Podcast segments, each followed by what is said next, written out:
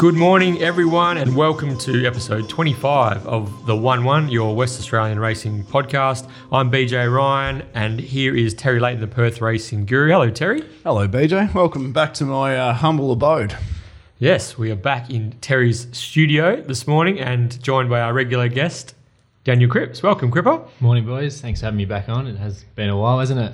Certainly has been. How's your isolation um, been, Cripper? I wanted to ask you, have you been playing much um, Wii golf uh, in the uh, during the isolation train or my, what? My Wii golf game's pretty impressive at the moment. Gone to another uh, level? Yeah, been giving the family a good towel up. And Yep. um, no, isolation's been good. I'm actually getting probably a bit too comfortable at the moment. Been uh, getting up to the family farm to do a bit of seasonal work, but and a lot of surfing and shooting and stuff like that. And the whole family's been up there, so it's been good to spend some time with with the brothers and mum and dad. And um, yeah, I'm uh, definitely yeah pretty comfortable. Yeah, right. Oh, at least someone's enjoying isolation, eh, Beach? Yeah.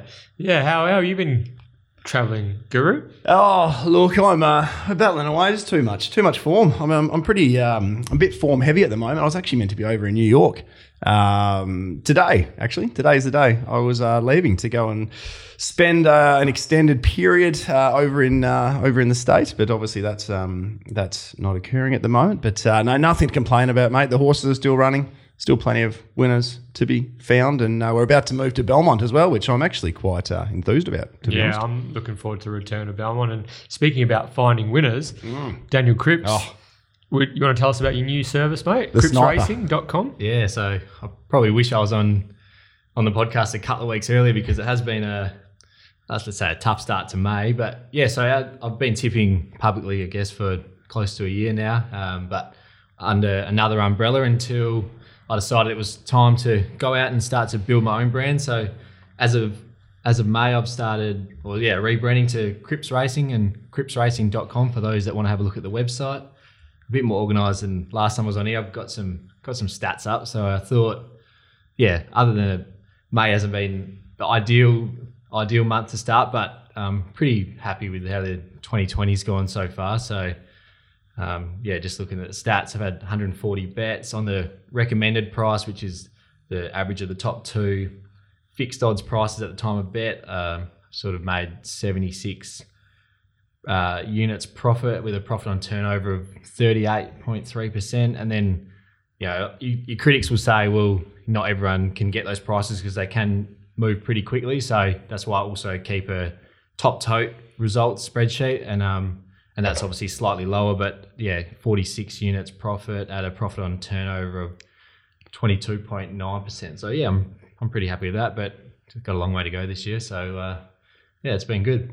Yeah, those type of numbers are. Um, it's over. Uh, how how long a period would that be? Sorry, mate. Yeah, so that was 2020, and Oh, that's 2020 Yeah, today. yeah. So yeah, So- th- those type of numbers, even though it's uh, it's not the hugest sample size, are just unheard of. So I mean, I, I know of a lot of different tipping services and, and, and tipsters uh, out there, and I haven't seen anybody that can um, sustain that sort of uh, success over a period of time. So if you are someone looking to get involved in a service, I wouldn't uh, I wouldn't be looking um, any further. I actually was telling Daniel the other day. I thought he might have been a bit of a flash in the pan when we uh, when did we start talking? Maybe a year ago. Yeah, nine months, a year ago. I thought he might have been a bit of a flash in the pan, BJ, and uh, another that comes in and out of a uh, pretty tough old game. But uh, I think the big fella might be here to stay, and uh, it might be worth uh, hitching yourself to his wagon before he uh, doubles his prices.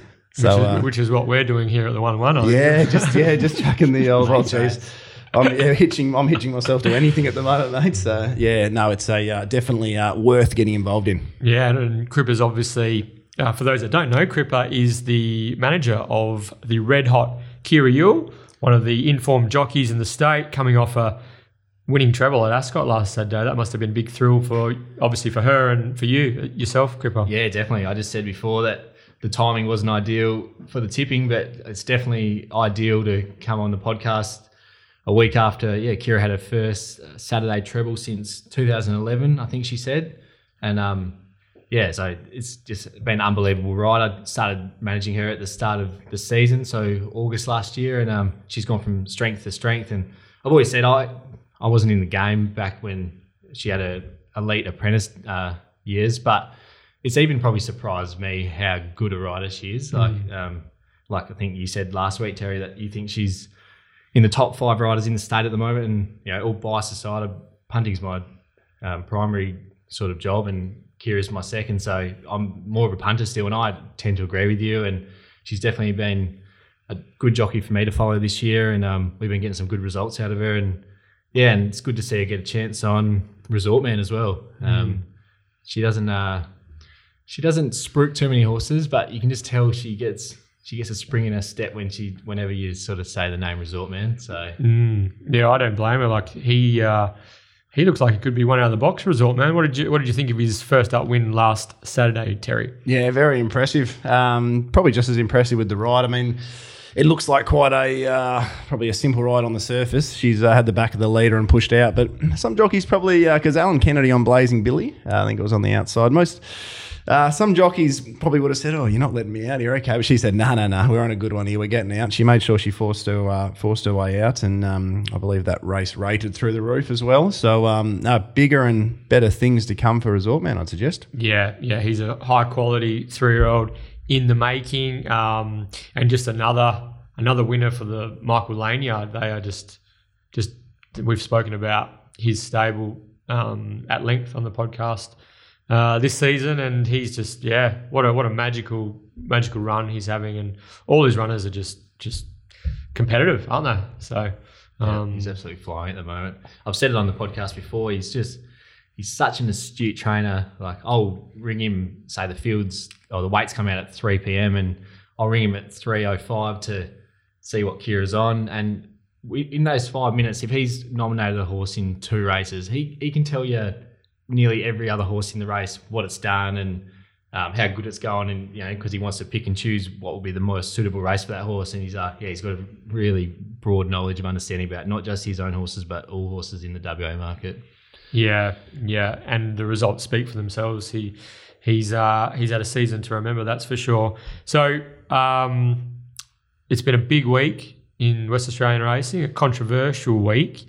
Uh, this is the West Australian Racing Podcast. We are compelled to talk about the push and shapes and Chris Graham situation. Um, he was uh, there was a inquiry launched into his handling of push and shapes at Ascot last Saturday. He's subsequently been um, been found guilty of um, two charges uh, related to the ride, not giving every reasonable and permissible opportunity to obtain the highest possible uh, finishing position. Um, how do we want to tackle this? How do we want it? That's a very good question. Who wants to start? Um, I'm going to ask a couple of questions. First of all, so obviously uh, didn't look good, wasn't good. Um, it looked absolutely horrible, to be honest. Actually, there is no doubt in my mind what's occurred there, um, and I'd like to see a very lengthy suspension. Um, one thing I'd like to address before I ask those questions is a few people are saying, "Well, surely um, this is a uh, it was a bit of a missive from the." the top up, and I, I'm just asking people why. Well, this is the first question actually. Why would because people seem to be implicating the Pierces? Why would the Pierces not want to win the horse race? Explain that to me. This is a horse who I don't think he's got too many wins left in him. He, he probably does have another win at some stage left in him, but he's not going that well. There isn't much of a gap between the prize money for these races or the listed races coming in in coming weeks. I don't even know what they'd be aiming it at because the milers uh, around the same class as pushing shapes, I think are probably better horses than pushing shapes. I don't think there's anything super suitable where an extra kilo off is going to make the difference. If if they can get a win, they take a win. In my mind, I can't see any reason why um, they would want to pull it up. Is is there anything in your mind or anything you guys can come up with besides um, the fact that they want to get a point off or two points off for something in, in future weeks that the Pierces wouldn't want to win the horse race? this is the thing that I'm struggling to wrap my head around. I, I can't see the motivation from the stable, and I I just can't really see the motivation from the rider either. Um, it's a really really it just seemed like such a pointless exercise all round um, for for the for the stable. It just doesn't like he's. 50 to 1. He's a good horse, pushing shapes. And that wasn't a very good race last Saturday. So, um, you know, Do you reckon it would have won? I think it wins. A, it, it definitely runs second, but it Yeah. could have could have won. Yeah, for sure. Um, it just. It, I'm really struggling to this. We don't we don't see this very often these days. In um, which is which is fantastic. My father was a jockey back in the Wild West days and um, some of the some of the stories that you hear from from the old days. You know, like thank God, you know, replays weren't accessible and Twitter wasn't around because it would have been a riot. But um, you can't get away with much these days, and, and and I reckon integrity is just about as good as it, it's ever been um, in West Australian racing. Just the fact, just the exposure that it has, and that nothing gets missed um, comparatively. Yeah, I'm just struggling to wrap my head around what's the motivation for either camps to, for for that ride to occur. Was there a breakdown in communication between in- riding instructions? Did Chris Graham not want to weigh in um, because he was heavy? But that doesn't make any sense because it was a it was a top weight. I don't know. I'm I'm, I'm struggling to to piece it all together. Um, spoken to a lot of people about it. Obviously, the stewards have done their inquiries, they've done their questioning, and they've charged him. They found him guilty, and he'd be awaiting penalty um, later, either today or tomorrow, I think it is. And it comes hot on the heels of what happened in Queensland with Baylee Nothdurft, I think his name is, or Nothdurft, who um, he was charged with a similar offence uh, a week or two ago. What price he- was that one uh, over East? uh, the one in Queensland, he was. So this this is a bit of a different situation. He was four dollars out eight dollars, something like that, and the stablemate won, um, and he got a three month suspension. He's the leading apprentice in Queensland. He's got he's got found guilty of a similar charge and has got three month suspension. So, as far as Chris Graham goes, it's it's that looks like a sort of similar starting point. I would have thought, as far as suspension is concerned. What what are your thoughts, Cripper? Yeah, I don't have a really strong opinion on it. Um, you know more about ratings points than what I do, and I've, a few people have said to me that they thought you know they might be trying to drop ratings points to potentially get into an easier race down the track where they can maybe set him up for one more win. But I'm not really across that sort of stuff, so. Yeah, I'm just as bewildered as what you guys are. I think uh, there doesn't seem to be much logic in it at all. But when you guys said this morning that it was just interesting that the winner was heavily supported. I'm not sure if there's an angle there, but yeah, I don't have a lot to say about it to be honest. Yeah, it's not a good look for WA racing though, is it? When the the the winner is heavily heavily backed, um, sort of nine year old coming from Geraldton, you know, um, wins big late money, and there's and there's a horse that's been found to been not been ridden on its merits in the same race. For me, I feel like they're probably two separate incidences, but you, you'd be forgiving for for wondering what the hell's going on if you were a racing WA racing observer, um, considering the, the set of circumstances. But um, I, I did say that I was I did feel sorry for for Chris Graham. Um, he's he's been a big pile on um, on on uh, social media. He's facing a lengthy suspension. I just just hope that it that it wasn't all for the sake of rating points. That that, that would be kind of sad. I would have thought. Um, he'd be feeling pretty pretty sorry for himself at the moment. Um, however, it wasn't a great look for West Australian racing. The stewards had to act. They have acted, and there's um, you know there's been consequences for for Chris Graham's decision. Ultimately, it was it was his his ride, his actions that have landed. a uh, Cameron Bancroft, David Warner situation. Is Yeah, that, is that what you you're gotta, thinking? You I don't. gotta, you got to take responsibility for your own actions, and there's there's consequences that come. Every, with doing the everyone's talking thing. like it was potentially not just his uh, decision. It might have just been his decision. This might have been him alone. We, we don't know for sure. I, I don't like how there's connotations being put elsewhere and there's been blame. And I mean, there's a lot of this is. I mean, that's what social media does, though. It loves to to look to pass blame elsewhere. I don't think that's the um, the right thing to do. I mean, but my second question, which I never got to ask before, sorry, I started looking at odds that were coming out. Was um, was uh, if you what has Chris Graham got to gain from it? So I'm presuming it was trading at I don't actually. I didn't actually look. Forty to one yeah. type thing. So place seven, eight to one.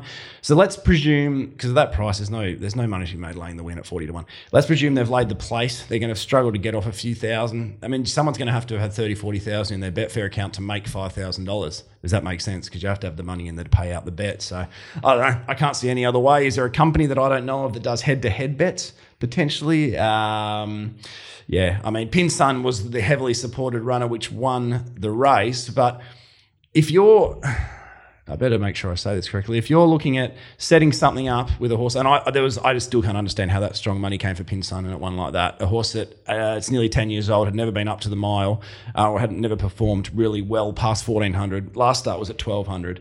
It was flying in Geraldton. Don't get me wrong, always goes well in town. Um, I I said yeah, I would have given it a big chance at fourteen hundred, but step up to the mile. Anyway. Um, why would you need to get Chris Graham involved on a forty dollar pop on a sting?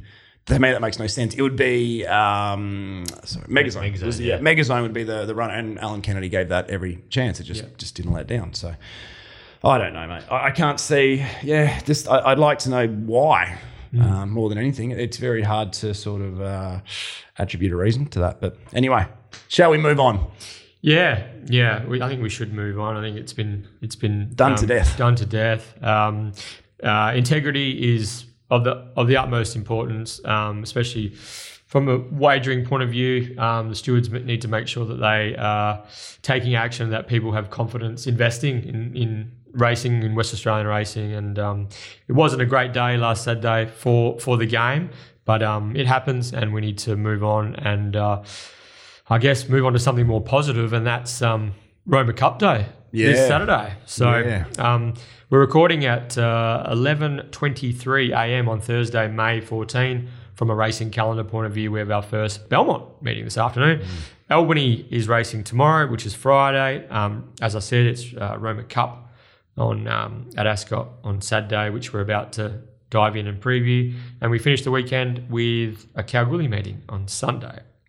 Not not a very uh, big Kalgoorlie meeting, BJ. I think there's six races and probably about 12 horses over the entirety of the uh, six races, and 97% of them are trained by uh, P. Fernie. So, yeah, tough old uh, gig over there in uh, Kalgoorlie. Try and get some of your horses across, and um, yeah, bloody hell, six races. maybe the lifting of the restrictions soon will allow uh, horses to to come back into the Goldfields market. But um, anyway, the um, the Goldfield season continues to roll on uh, at um, thi- this this Sunday. So um, good luck to everyone out there. Now we have to thank our fantastic sponsors, the Mundaring Hotel and Market City Meats. Mundaring Hotel has been in the heart of the hills since 1899, located in Jacoby Street, Mundaring. So good news for some good news anyway for for Ian O'Connor and and his team up there at the Mundaring. As of next week, uh, they're going to be allowed to um, admit 20 people into the pub, night times only. So that's a start. Some of the, as I said before, some of the restrictions are are, are starting to be eased, and um, on the hospitality industry and um, up at the Mundaring, they'll be having 20 people at a time, night times only, as uh, starting from next week. Um, but their takeaway and delivery service is still operational. So if you want more information, jump on to the mundaringhotel.com.au or their Facebook page or give Ian Butchie O'Connor a call and please support our fantastic sponsor moving forward. And of course, Market City Meats. They are the largest retail butcher shop in Perth, located at the Canning Vale Markets on Bannister Road. Drop in and say good day to Timmy Hewitt. He'll look after you. Him and his team will do. Um, so, Market City Meats. They sponsor our extremely popular Get Out Stakes competition. Last week we declared dual winners of the Get Out um, Nathan Bennett and David Knott. They both found That's Funny As on top. Very well done, gents. Um, good find. Um, good training performance, that too, from uh, Dion Luciani. Well done to everyone Dion's uh, training very well at the moment. is. Most of his horses are running um, well um, above their SP rated profile. So, um, yeah, trainer to follow at the minute, Dion. Absolutely. So we'll run through the finer details of the Get Out Stakes competition before we preview race nine, Terry and Cripper. So finally, if you would like to read the Guru's stuff, jump on to the Betfair Hub, betfair.com.au. You can read his in-depth analysis and his betting strategies. And my pre-markets preview, the leg up, was uh, was launched at 7 a.m. this morning. Uh, check it out on the bestbets.com.au website as well as osrace.com.au. Now it's time that we start rummaging through Roma Cup Day on Saturday. Question, Cripper, is rummaging a word? I don't know. I think it might be rummaging. Rummaging. I think it might be rummaging. Rummaging. him. I've got him early. All right, Righto. That's my first winner for the day. it's going to be a big day. First for the moment. Yeah, first for the month. It's actually first for the year, to be honest. Uh, okay. Rummaging. Rummaging. Through Let's get Roma into Cup it. Day. And we're going to ask. Uh, usually, I'll, I'll try and tell you how I think the track's going to play, but I'm um, I'm absolutely uh, done with the Ascot track at the moment. So, Cripper, talk us through how it's going to play on Saturday. Pretty confident that it'll play on pace. It's uh, southeasterly winds, rails at four meters, and you might be onto St Terry with these sort of more worn out or older tracks, making it tough for horses to really sprint from the back half of the field. I reckon the last few weeks, even when the wind's been favouring those that should be racing with cover, we've still been seeing on pace tracks. So when you get a day where the weather is going to suit on pace and you've got a track that's been suiting on pace for the last few weeks, there's no reason to change my uh, Yep. theory there. Very yeah, much so. On pace for me. Seems to me, and this is something which isn't very quantifiable, and I'm probably just going mad and looking for little uh, things that aren't there. But um, I think there's certain parts of a worn track. You got to remember we've got um, what is a horse weigh? Half a ton. 600, Yeah, Yeah, so 500 let's kilos, you've got these horses running on this track consistently twice a week um, for seven months. Been a pretty long old Ascot season. I just think there's parts of the track that aren't as good. There's not. It's not. That's not a go at the Cura. It's not a go at anybody. I just think there's certain spots on the surface that maybe aren't as good, and, and it's just affecting a horse's performance because there is so much. There's a real lack of uh, continuity about performances at the moment. Um, so I don't know. That's just a, Yeah, a theory, amusing that I have. Definitely BJ. some lanes at play. I yeah. mean, Even uh, not just lanes, it's sort of little areas. It's it's I don't know. It's it's a very hard thing. Well, it's Well, impossible to quantify. Recent, recently, uh, um, some of the horses that I've been on have landed exactly where I wanted them Mm-hmm. to be. They've been poised to strike on straightening, and they just there's just nothing there. They just and um, you know that might just be that they haven't turned up on the day, and um, which is more than likely the case. But it just it just feels like there's just the results lately have have been a bit bit all over the shop. I, I feel so. If you've been winning lately, then then hats man. off to you. Yeah, you're, you're doing a good job. Good time to find some value. It's just the, the race we were talking about just before we um, just off air was the um, Tycoon Legend. Um, Rich Recharger won the race. I actually spoke to Chris Blackwell during the week. He tipped it, um, as I mentioned a few weeks ago. He does find quite a few at a big price. He sure does, yeah. I uh, asked you, I had to ask him, how did you find that one, Chris? And uh, he ran me through it, and it was a very, uh, yeah, I won't uh, give away his. Um, his secrets and what he looked for, but uh, it was a very uh, well thought out answer. It was basically looking for the value as well in that type of sense. But um, I mean, we at the top of the straight, Tycoon Legend was going to win that by lengths. Like, he was just going to walk past him, and in the end, a horse reaction at twenty million to one has ended up making um, Tycoon Legend look like it was standing still. And the other horse I backed in that race, is Orange Strudel, was 20s into 8. Um, it got the rail where it was red hot, got the perfect gun through. Top of the straight, I said, here we go. I've got the Quinella here. It's just a matter of how much I win. And they've both uh, taken two strides and said, nah, not interested in being in this race. So Well, similar similar situation was the Megazone race. Like it was, Uh-huh. it was had the, the right run. Alan Kennedy had it ready to go, and Miracle Man was able to come from behind it and get past it late. And it was just, yeah, there's some head scratches. Really, there was some there was some head scratching. Yeah, there's a bit of dandruff on the table after that race, I tell you what.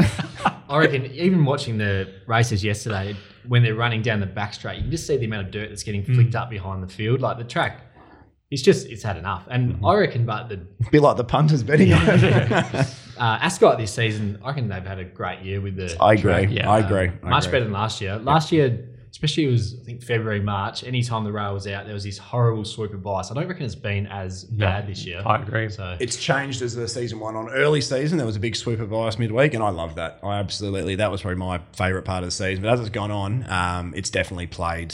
I don't think there's been an off-pace meet for months at Ascot. Yeah, But, my- but my what a bad. track! What a track though to cop what it cops Mm-hmm. week in week out, and yeah, yeah, w- you have to sort of take your hat off to Chris Nation and, and his team. And they've from all well. reports, Belmont is mint. So the jockeys that I've spoken to are thrilled with with with the Belmont track and the work that's been done there. And yeah, looking forward to to a, to a perfect pad this afternoon. And when I think uh, next Saturday, I think is the first Metropolitan meeting. So.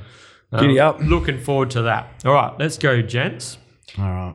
Race one is the gourmet takeaway plate for the two year olds over 1100 meters. Um, I know that you're not a huge juvenile player. Is that right? Yep, that's right. I'll be shouldering arms to this race and letting it go straight through to Tim Payne. Okay, so it does look, it does look, um, and the market has has sort of agreed that it does look a clash between Sassy Trader, and Kiss on All Four Cheeks, um, both last start winners, and the um, the natural third selection is quite an interesting runner. Debutant from the Simon A. Miller stable and a half sister to um, that stable's quality race mare Flower of War. Um, that is number seven, Crown of Flowers, with Chloe Azzopardi on board. Yeah, for, for me, it does look um, a match race. Um, racing two between Sassy Trader, Kiss on All Four Cheeks. I imagine Sassy Trader will be well found by the market due to the map. What uh, what price is Sassy Trader to be uh, scratched at the gates? Well, that's that's another thing that we probably needed to discuss in our racing narrative chat.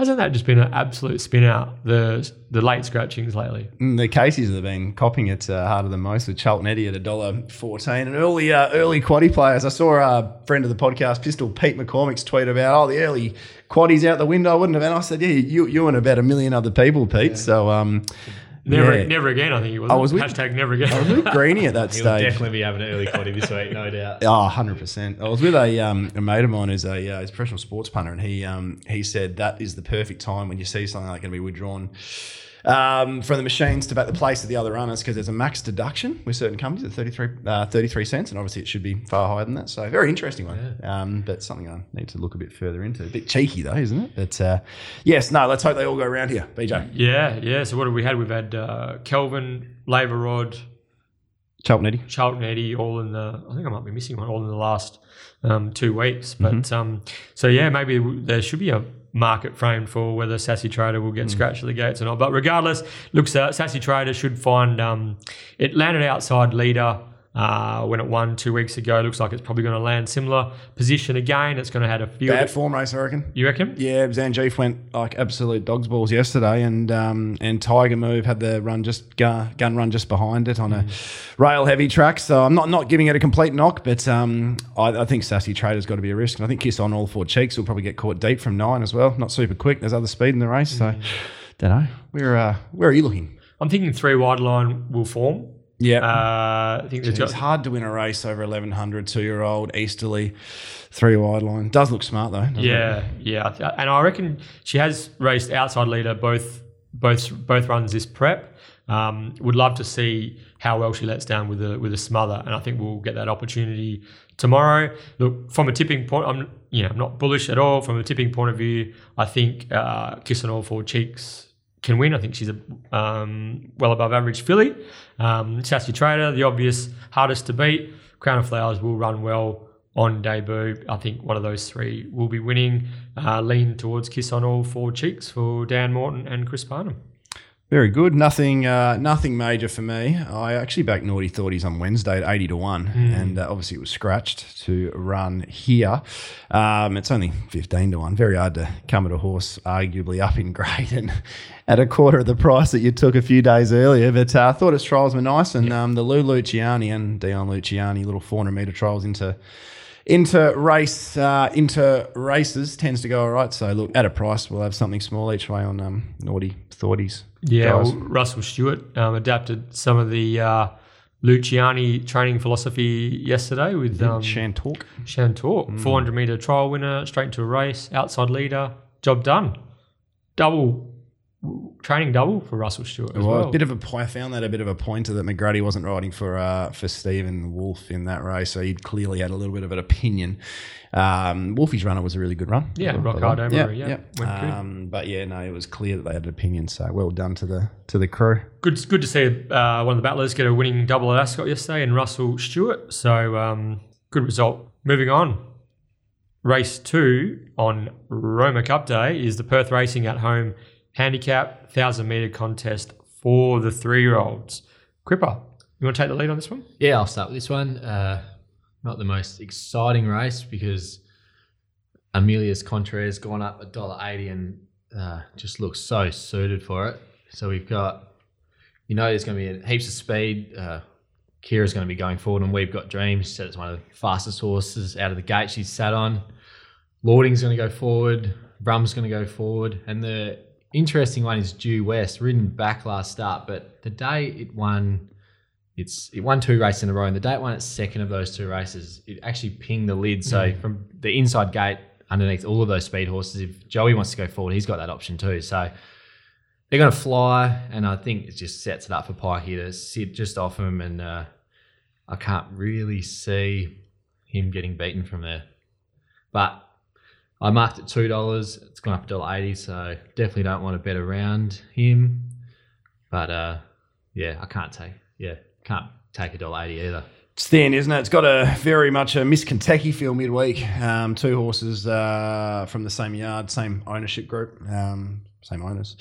Uh, on the rise together, but I'm pretty much with you there. Uh, should be landing just behind the speed. The worry is, I mean, the worry is that if Kyra can cross and we've got dreams, um, find the rail, and then a horse like Maricino kicks up underneath, Emilius Contrarians ends up three back on a track difficult to make ground. But um, no, I'm with you. Should be winning. I've marked uh, her $1.85. I've got We've Got Dreams five bucks. Lording improves if finding the outside of the lead. Um, that is if Due West doesn't kick up, but uh, all things being equal, should be winning, but not a bet at the price. What about Vrum? You Yeah. From I thought Vrom was the leader. uh, potentially, potentially. I I just think it's a um, mad pulling thing, and it's just bit stiff first up when the riderless horse pushed it off the uh, pushed it off the track. Did did clear out um, in a recent trial, beat Skydance who won yesterday, so that looks okay on paper. But yeah, that's also uh, a possibility. It wasn't going to lead a maiden though.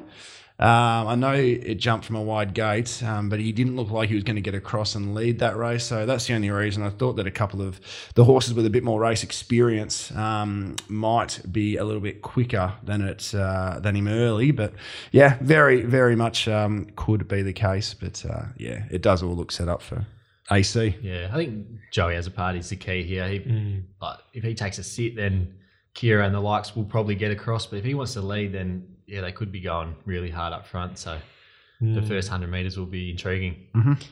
Yeah, well, we did see a bit of um, bit of that midweek at Ascot yesterday with lots of people intent on on leadings, which, which threw a few of uh, threw a few experts' uh, well laid plans out the window. Um, but uh, so yeah, it's, it's a speed battle was everything in this race, but this is just going to be typical Pike. He's just going to camp off him, watch it all unfold. Emilius Contreras is a completely different horse with cover, as we've as we've seen recently. Let down that that closing speed carrying 59 kilos last start was significant. Only goes only rises the kilo. If it, I I wrote in my preview, if it, if it lets down as well as it did the other day, it'll just win again. So Yep, exactly right. Should be winning, and uh, look, maybe if we can shop it uh, over W money late, we um, look at getting involved. Eh? Yeah, it wouldn't need much more than two Yep. bucks. Otherwise, if I don't have a bet, I'll be cheering for Kyra. Exactly. So we all will. Yeah, exactly. So we all hashtag Team Kyra. the people's job. Yeah, the uh, yeah the people, the podcast job. Yeah. the people's horse. Have we got an update? The, the listeners will want to know too. How's how's Dig Deep? Is he is he okay? Yeah, What's look- the what's the prognosis? Three months, not the. It was going to be three to six. We're pretty confident. Three months back in work and um, winning black tie by uh, by October. I'd be saying, BJ. Winterbottom Stakes futures. Oh, you- you'd think so. Yeah, you'd think that would make sense. Yeah, should be pretty hard to beat in the Winterbottom. Anything over three or four to one, probably get on early. Take the all in. So just push. Uh, good stuff. Race three. Um, the TABtouch West Speed Platinum Handicap, fourteen hundred meter contest. This feels like a bit of a PRG Perth Racing Guru kind of race. I love when you say that. You always just throw me under the bus. There hasn't been a PRG race for about bloody six months. Uh, look, I do like how this race is uh, is set up, and there's a couple of runners I wanted to discuss. Um, one of yours, Crip, last start you were on Big Zephyr. Big, big? I don't know what size it is. I don't know why I called it big, and it's a girl, so I don't think she'd be too happy if I called her big. But Zephyr Queen last start um, was taken on by something or other, ended up with a sit, looked gone on the bend, looked an absolute shot duck on the bend. Came again, ran a really good last 200 split. Um, found the line, very weird run, basically. It was a very unique um, type of performance. I think she'll be sharpened up by the fact that blinkers are going on here. She's second up at the 1400 metres. I'm expecting her to cross and probably lead this field. Um, I think out in front, Easterly, nice hot rail. I think she'll be pretty hard to get past if that is the case. Um, the other runner I wanted to have a quick uh, discussion about is a horse that's laying in badly. Reckon I honestly believe it could have won its last two. Um, if it was a bit uh, truer as a racehorse, uh, Bruce Almighty. Uh, would have beaten Blazing Billy and Michelle Mabel two starts back at Pinjarra, but Christie just couldn't get um, him going straight. Just couldn't get, not could not get him going straight. Last start again sat outside Stella Door, and um, at key moments with the 62 kilos as well, um, Chris Parnham just couldn't get him going straight. I think the plan here will be not to leave the rail, use the rail um, as his guide, like they did with Navy Blue back in the day, a horse that used to lay in a lot worse than he does these days. Um, couple of times they'd use that rail. Uh, Chorus Boy is another, I remember. Um, they use the rail as sort of a guide for those horses that lay in and allow them to race truly and um, and hit top speed. My worry is that Zephyr Queen isn't a big layer. I went back through um, a lot of Zephyr Queen's old runs looking for it to lay off in a wrinkly type manner and give us that gap on the fence and um, Bob's your uncle, but it doesn't seem to do that. So Chris might need some luck there to get past Zephyr Queen if he doesn't want to leave the fence. But I think those last two performances could well be W's if um, if the horse raced a little truer. So um, I'm going to look to play around those two. The leader and the leader's back on a pretty um, what I'm expecting to be a pretty hot rail, especially early in the day. And you're talking around seven to one and ten to one, nine to one, eight to one, something like that at the minute. Not sure how this market goes. Snippy Miss is currently three dollars fifty, and that's probably the, the biggest unders of the day. I think a few of us would, would agree on him. Jaguar Grey um, is a horse on the rise, but it's always difficult to go maiden to, to this type of grade and, and succeed. But um, definitely capable, but something small for me, Zephyr and Bruce Almighty, guys. Yeah, I probably uh, it's good to hear you say that because I, when doing the race, I knew it was going to be tough, and I've marked him five dollars a field, but I ended up with Bruce Almighty on top. I actually felt almost a bit dirty. Yeah. Having Had a shower afterwards. Had a, Yeah, had a good yeah. scrub. I, he's been one of my Twitter lays before, so I didn't think he's much of a horse. But yeah, you, that was the day that Keshaw was on him, though, wasn't yeah, it? well, Chris Parnham wasn't on, but You could say he was- do he do run run for uh, Keshaw, did he? probably was actually a good thing beat that day as well. So, yeah, he was. but uh, you know, I'm a data man, and two of his last Oh, yeah. three uh, figures are, are really high, uh, more than than enough to win this race. So, yeah, Barry won. Parnham, he had to go on top by default nearly, and then the other one, like you mentioned, Zephyr Queen. I was quite keen on her at around double figures first up, and then at the 500, like she was just going so bad. I was like, geez, you might have even broken down here. Like she was going to get Mm. She looked like she was shot, didn't she? 30 Dang. lengths last. I thought you might have been in the crowd with the sniper rifles, Griffin. Was chucking in the back actually- hind. I had a two horse play, and I, so I started watching Wanna Be Good, who ended up finishing runner up. And I actually didn't realize how close Zephyr What price Queen- want to be good did you have that day? Uh, not as much as you. That No, was I- that was painful. Viewing, I actually, hey? and admittedly, had to take the unders because I had double figures. Started Yeah, two sixty. that was a good go, wasn't Oh it? my God. And um, and Racing hates me at the moment. Zephyr Queen to run fifth that day. I just don't know how that happened Mm. because I was I started to wonder whether she's lost her zest for racing because her last two runs from a previous preparation were poor as well. Thought the trial was okay, so really not sure what to make of her at the moment. Um, her if she brings her best, she has this lot covered quite comfortably, but I just she's above my price. I'm just not sure yet. if What have you got her? 550. I got a six fifty. Yep. Yeah. Okay. Um, and then, yeah, like you said, Snippy Miss has to be huge unders. He's probably got the best form going to this race, but turning into a bit of a non-winner, lacks that killer blow, and It's going to be last. and just Matt's poorly. Yeah. and Jaguar Grey.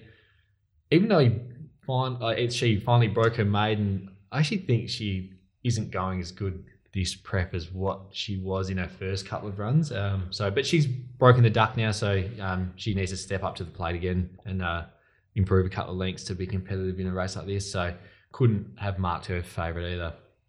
But I think they're the uh, four main chances. Uh, a horse like Stella Ann could Oh, bob up, bobbed up Melbourne Cup Day last year. gee whiz. Yeah, Yeah, gee um, whiz. Stelmac tr- uh, double that day too. I Yeah, think. Bon um, Signor that as was well. least a Staples double Yeah, too, I think. So Bon yeah. Signor. And uh, Pink and Grey's been going okay too, but What about the toppy? bit of a tough. Yeah, that's what I was. I thought you gonna might have the toppy up there as a data horse. Come up above my price. Old Kakadu. Been pretty stiff at its last two. Can posse up not too far from them, but um, don't know whether its best this campaign is maybe uh, one um, is maybe behind it potentially. Yeah, I, I didn't have it today. Okay, BJ. I landed on Jaguar Grey.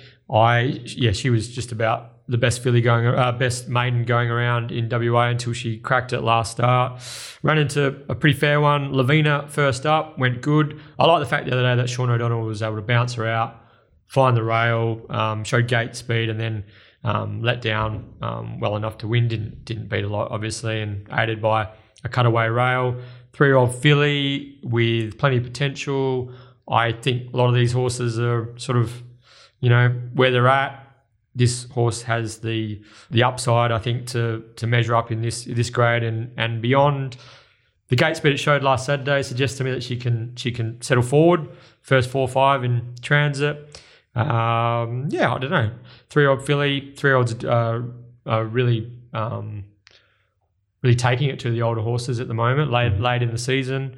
Just think she's she's a horse on the way up, and I think she can, um, from a talent point of view, she can she can get the job done. I think Showed Kakadu, good will- gate speed last start too, didn't Yeah, she? Yeah, so yeah. she doesn't have to be too far back. yeah, and uh, Kakadu, I think can improve. Um, Snippy Miss maps rearward. It's going to be very hard, but gee, she's racing well. What price Um, snippy miss in your book, Crip? I had it eight bucks. I've got it 18. Eight, eight. Yeah, I am, yeah, opinionated as we That might be. I'm. I've been a bit quiet on the Twitter laser recent, but uh, got back on on the board yesterday. Put one up. Yeah, Uh, not yep. not much got taken, but No. victory shot. Uh, I think I put up 420. Traded. Actually, traded a lot shorter than what I thought. I was expecting to trade double figures. Yeah, well, what did we? Uh, we were discussing it the day before. Guys thought it would probably go up, uh, we'll end up around that double digit Yeah. mark, but there looks to be a couple in this card. I reckon we can Yeah, um, sink our teeth yeah, into. I'm gonna, so. get, gonna get back on the Twitter Yeah. laser. They're good fun. They Even are. if you don't get your bet taken or you don't make any money, I just like the Twitter interaction and It's good to have an opinion, isn't it? Yeah. It's good to get off the fence. put your balls on the line. Yeah, So, exactly right. So what, do you, what were you thinking this race? Uh, Snippy Miss, Oh. I think, is a is a pretty good late. Like I probably was a bit harsh on Jaguar. Should we take each other on? Someone puts up 460, I'll put up five, you put up 540. could be a bidding war. there could be, yeah, war. people could end up with 50 to 1 because we're that egotistical. Like you said, Jaguar Grey does have the upside, so she I definitely wouldn't be a lay for mine. Although No. I marked it longer than a current price, but yeah, Snippy Miss, I'm, I'm going to find it tough to see how to see how she wins. Yeah. Yeah, cool. And I, and I can see exactly where you fellas are coming from with with the blinkers going on. Uh, likely leader Zephyr Queen second up. Jimmy Taylor, Joey Azzopardi straight to the front. Always, uh, always a good mix, isn't it? So, um, yeah. Terry's explained his his play. Uh, Zephyr Queen and Bruce Almighty, Cripper uh, on a similar page, and um, I'm thinking maybe the up and coming three or Jaguar Grey can get the job done. Race four, the Key Clean Handicap, thousand meter special conditions race, and it uh, Miss Frost, Mm. Boom Mare, whose bubble well and truly burst last start, went going down a dollar forty. Can she make? Um, can her Luke Fernie and William Pike make amends on Saturday? I'll tell you what, we're talking about lays. There's 50 cents between Miss Frost and Mood Swings. You've got to be, uh, you got to be. So what's the current price? Two dollars, uh, f- well, two dollars thirty, two dollars forty. It was two dollars sixty, Miss Frost, a second ago, um, and two dollars eighty. Best, a lot of places two seventy. It looks like Wow. here. Mood swings, um, fair few odds are up, so that's a pretty reliable um, look across the board. But um, it rated very well. Mood swings last victory, didn't it, Crip? Yeah, so it didn't beat anything, but it's uh, the data that it produced from that run was really high. So I've I had it marked short in my market. I expected to see closer double figures, to be honest. I can't believe this price. It was one of those ones where I thought I marked it five dollars. I thought there might be, I don't know, nine or ten $8, bucks. yeah, Yeah, something yeah. like that, and you might be able to have sort of like a place heavy bet or something. But Jesus Christ, two dollars eighty, uh, especially with Parnham going off. Good luck to, and it's actually Sportsbet open three dollars ten. It's into two eighty, so good luck to whoever's taken. It's almost as if They've had been- something on, It's haven't almost they? as if they've been, they've been waiting, yeah, and that, regardless of price, they were going to attack. Yeah, so might yeah maybe I will be busy on the Ooh, lay front I tell you this what. week because I just can't justify mood swings. How are we going to decide who lays what? Yeah, we might have to. Uh, Team up. Yeah. We'll offer big, a a big coin, liability. yeah. Ah, we'll just team up. We'll chuck them in. Yeah, I don't mind that. Um, yeah, look, difficult to uh, to see. Then again, everything I've knocked recently has ran absolute bolters. So um, at the moment, I'd be Well, having Condor, something. Condor Heroes is in later. We'll I'd be having something on. I don't think it can lose. Uh, it'd be having something on the uh, Snippy Miss Mood Swings double at the moment. But uh, look, good luck to Luke Fernie, regardless of the result here with Miss Frost. I'm I'm expecting, and I haven't spoke to Luke, but I'm expecting that um, he'll be mostly keen. He'll want to win the race, and he definitely can win the race. So I think he'll be mostly keen to see her get around safely and um, show that she hasn't taken any ill effects mentally from the last start. She obviously had the tooth knocked out. Complete forgive run, and we can forgive that run. Um, what she was speared as well in the run, like she nothing went right for her there, but um, can 100% forgive that run. But I think from barrier eight the plan will probably be to to just let her flop out, Yeah, find a line, get her wide, and just let her have a nice run. He'll want to be. He, he's not going to not be trying to win the race, and he will.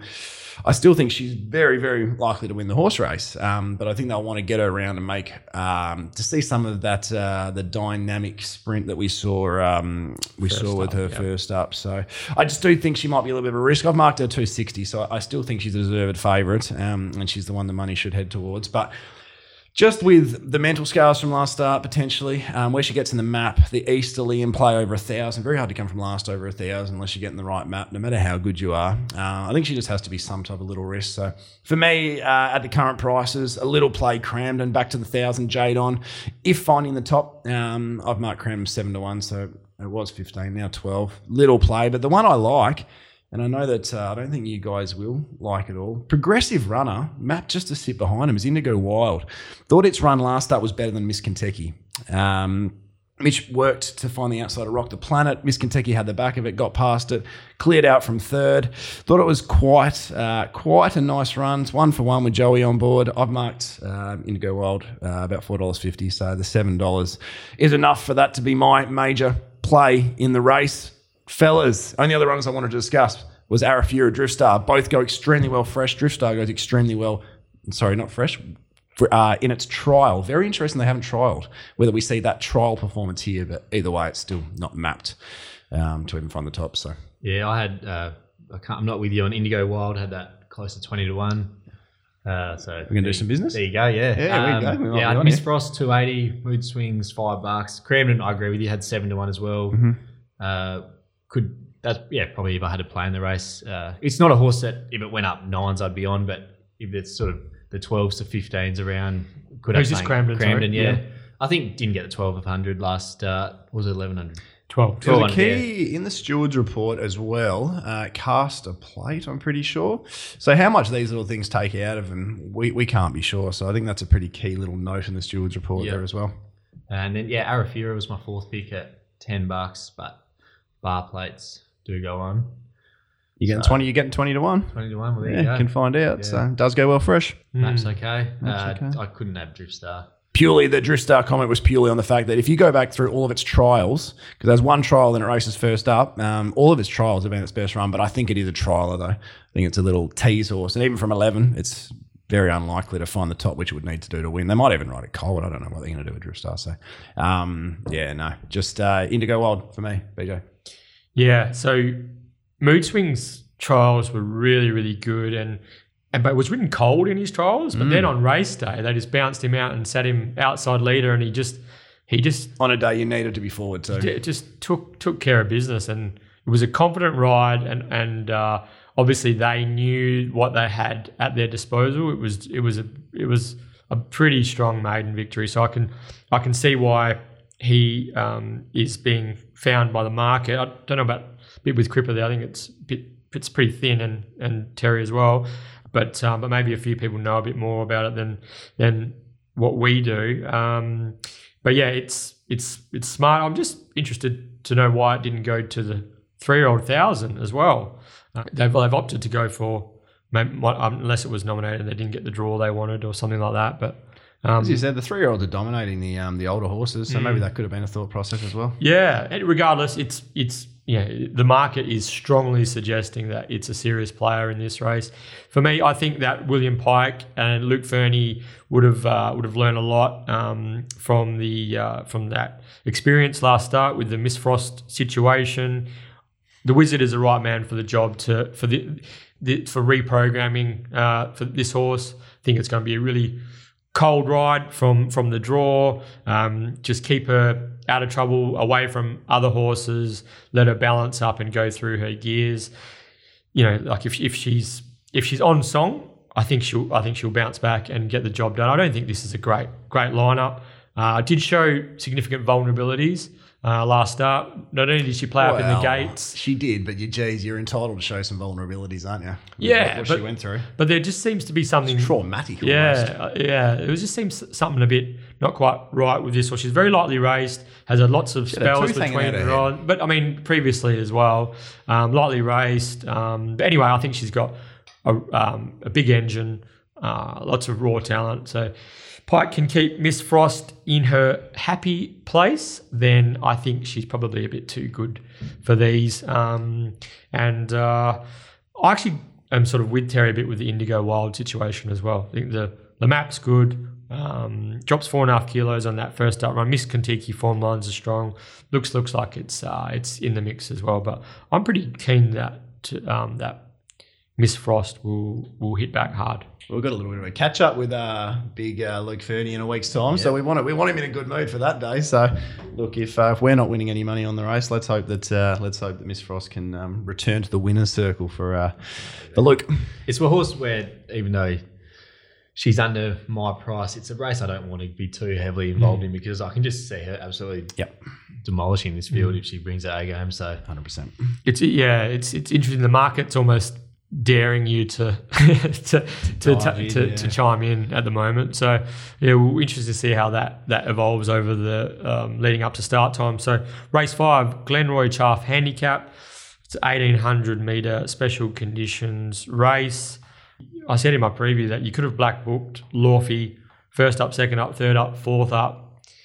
It just it just looks set up so sweetly for for him on Saturday, doesn't it, Terry? It certainly does look uh, set up for him. Um, a certain agency actually put up um, put up five dollars fifty. It appears not uh, not Bradley at uh, at Purple at uh, at Green Tab. They went at five fifty, and I was in a bit of a mad rush to try and get on before, and I missed it all, unfortunately. So a little bit dirty about that, but uh, no, Lawfy looks. Uh, Looks as good a thing um, on paper as you'll, you'll just about see. I mean, this campaign, uh, he has raced out. Uh, he has raced out of his grade Yeah, he. um, consistently. Um, drawn barrier 8, 10, 9, and 16. Had to go back. If you go back through past runs when uh, he actually drew a gate, he can jump out and land not far from them. So don't think he needs to get too far back. Two victories uh, have been over 1800, so there's no issue with the mile to 1800. If anything, it's a positive.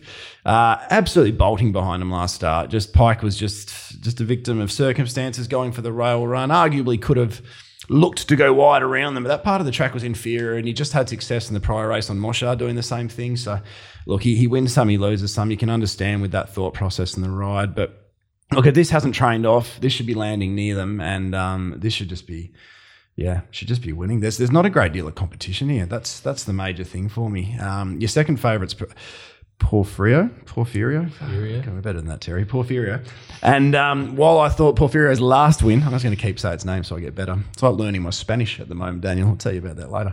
Um, while I do think that Porfirio uh, was a really nice win last start, that was the best part of the track, and there was nothing wrong with being three wide that day. So, um, look, I, I do think uh, Porfirio is a nice horse going places, but for her to be a clear second favourite shows you the lack of depth in this race, and I think Lawfy's a dollar ninety chance. So at the two dollars fifty or so, uh, that will be my main and uh, biggest play of the day, boys. Guru is bullish. Pretty bullish, yeah, pretty keen should be. Uh, but with the track at the moment, you don't want to be going over the top with anything at a short quote because it's just there's a real lack of reliability. So um, yeah, but very very keen that um, all things being equal, that uh, he should be winning and should be winning pretty comfortably. I love the point you make about I got go off topic, but the point you make about Pikey, got to take the good with the bad. Like if obviously we, I saw some people on Twitter that weren't happy with his ride on Lawfy, and you know if you've done your money, fair enough. But if he takes a safe option, he probably doesn't win anyway. And then he takes a safe safe option of Moshard, he doesn't win that definitely either. doesn't so win, he- nope. that's that's where Pikey's so good. Like he's not going to get it right all the time because he rides for luck, but one out of two is better than zero out of two. So um, that's why he's the wizard, I guess. But uh, this race, yeah, not a huge interest from me. I had Lawfy on top, clear favourite, but I had just over three dollars, so no play here. Respect Porfirio, and then I had heaps of them between ten and twenty bucks. Um, I, I don't get too in. I don't get involved at all in staying races, and even more recently, I haven't even been really getting excited about eighteen hundred meter races. I feel like they're just a bunch of even horses that are just competing week in, week out, and um, And sometimes they walk, and then sometimes they go 100 Yeah. miles an hour. it's, It's, a lot it's of tactical stuff. yeah, I thought uh, Kira a bit stiff last up with uh, Kia. Kira Star, or yeah, Star. bit, didn't Yep. get just got held up enough when Mhm. the Yeah. margins that close to maybe cost it the race, but Horse doesn't know how to get his head in front as well. Nah, That's an issue with it. So I reckon the map actually looks okay for her because there's heaps of speed in the race. She'll just come across and blend in somewhere. Mm. That's funny. As looks pretty short, six dollars fifty. I didn't have that third pick. Um, no. but yeah, I won't be unless Lawfy gets out on the day. I won't be playing at two forty five. It won't be won't be betting around it either. Yeah, the only other runner I wanted to mention as well, um, I think it's about 60 to 1 at the moment, I'm expecting it to trade at 600 to 1, um, is Uncle Lino. Um, didn't mind the effort first up uh, against a reasonable bunch of sprinters when found a bit of trouble, hit the line nicely. Um, I think that was in the I'm Pretty race. And then um, at its most recent outing, uh, it was the Fancy Fox on Pretty Race. At its most recent outing, it just on a, on a hot speed took forever to find the outside of the lead. It was just completely gassed. It just had enough by that stage. Went backwards quickly, put away. Um, it's going to go around at any old price. I doubt it's winning, but it's mapped to come across underneath Swift Platinum and. Um, and that's funny as, and probably just parking behind him. And it's a pretty tough horse in that situation. On, on a funny old track like this, I wouldn't be afraid to have something small at Uncle Lino and expecting it'll trade uh, Betfair late at um, at near triple digits. So something at, at a big price if you're looking for something of that nature on an unreliable track, BJ.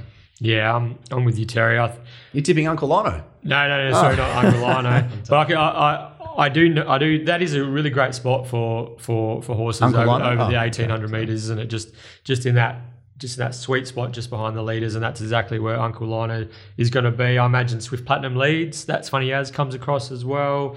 Um, so there's there's there's genuine tempo. Um, so you wouldn't want to be out of that sort of slingshot range. You wouldn't, wouldn't want to be get, getting too far out of your ground, which is why gate four is perfect for Lawfy.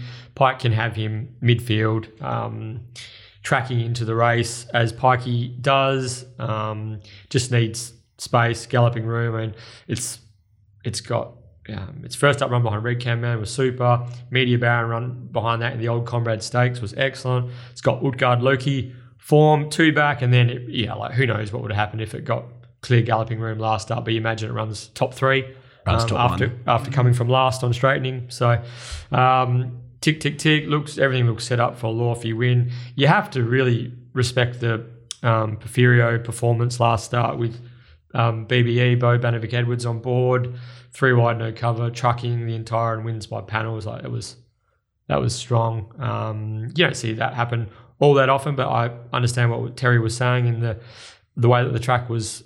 It was a soft seven that day. The way it was playing, it was it was suited. Um, but yeah, I think she's a four-year-old mare on the rise that can come to town and make an impact. Outside of that, outside of the, the other obvious players, I didn't mind the run of a three-year-old filly by the name of Fuel the Fire in the Baby Blues race. Um, when was that? Was that two weeks ago? Two weeks ago.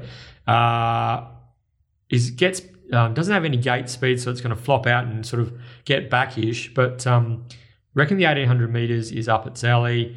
Paul Harvey back on board. Look out for Fuel the Fire attacking the line with Fuel the Fire attacking the line with strength late. Um, might be one to chuck in your, your first fours as well. Yep. Yeah, no, that was a uh, a good run, and as we said before, the three year olds are continuously uh, taking it to the older horses at the moment. Excellent. So moving on, race six is the happy 40th birthday to Travis Follows. Travis Follows handicap. Happy happy 40th birthday. Thousand meter race. Um, 72 plus brigade. And uh, one of our favorite horses on the podcast in recent times. He's a real cult hero here at the 1 1. Condor Heroes goes around. Yeah, he certainly does. Um, what did you think of uh, Condor Heroes' last victory, And the way the race was run in general? Yeah, so when I watched it live, I probably like everyone else thought, far out, that horse has gone enormous. They actually couldn't keep up with him and he's blitzed him. And then, oh, look, I am probably just repeating what Pete Anthony said on his podcast a couple of weeks ago. Once you see the data, you just realise, I don't know how to don't know how to word this, but you just realise I'm gonna I'll go with incompetence. That's the word, isn't Incompetent, it? Yeah, yep. That's it. Um, just that he actually wasn't shooter wasn't going that fast on him, but the other jockeys just allowed shooter to free wheel out in front at his own tempo by four or five lengths, and well, of course you're not going to catch him there. So we were speaking about Chris Parnham before, and I don't didn't really have much of an opinion about uh, his ride on pushing shapes, but I was and probably financially invested, so it's a different story. I was really disappointed on his with his ride on Catherine Wheels. So if you, I'll quickly go through the data. Catherine Wheels, a fast horse that in its last nine races before that day had broken benchmark to the 600 on eight times, and with the one that she didn't was plus one length or something like that, and then went plus seven lengths to the 600 on that day. And then, so after seeing the data, I went back and watched Chris Parnham sort of out of the gates, and I just thought that he he's a real aggressive rider, and he normally gets his arms pumping out of the gates, and there was just no urgency to lead, which I think everyone mapped it to to find the front. So,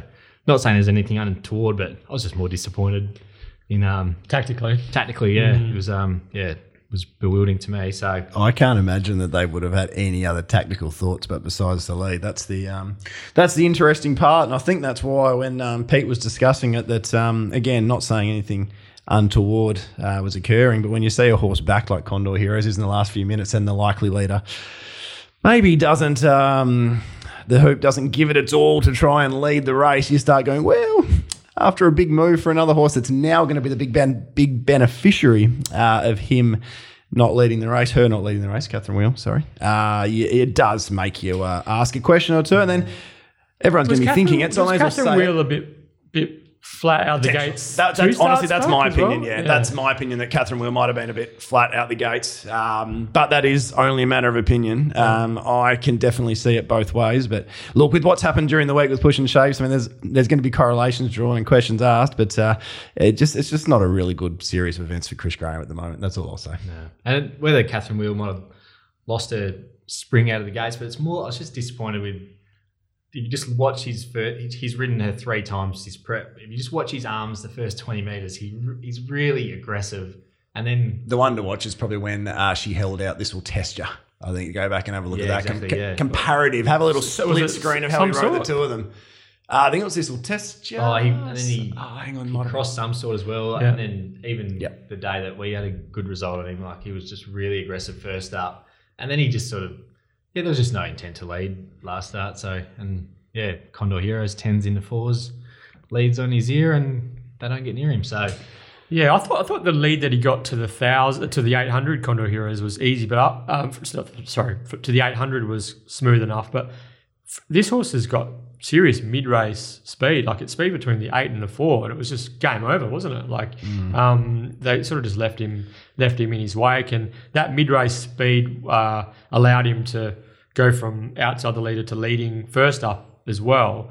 Um, but yeah, like um, I don't know. It's it's it, it- on what he showed last start. He's got and the you know like fifty seven three two. The the times on the day it was a fast track on the day, wasn't it? So the times were a little bit inflated. I mean, Fabergino's the superstar, and she went within an inch of breaking a pretty old track record for the eleven hundred. So, um, but yeah, like the the figures the the nu- pure numbers he ran on the day suggest that he's got significant wiggle room. That even if he comes back a length or two off that peak, that he can he'll probably just win again on Saturday. So can can you find anything to no, to knock him off? I've been pretty keen on him in his last two, so I think Yeah. uh, I think we'll just follow up. Hey, nah, look, he uh, he should be winning. The owners probably don't want to hear me say that because I've uh, given him a, a little bump at his uh, at his last two, and he's um, got the job done pretty well. So, um, but uh, from a speed map point of view, this just looks like it looks like a gift. He only goes up half a kilo.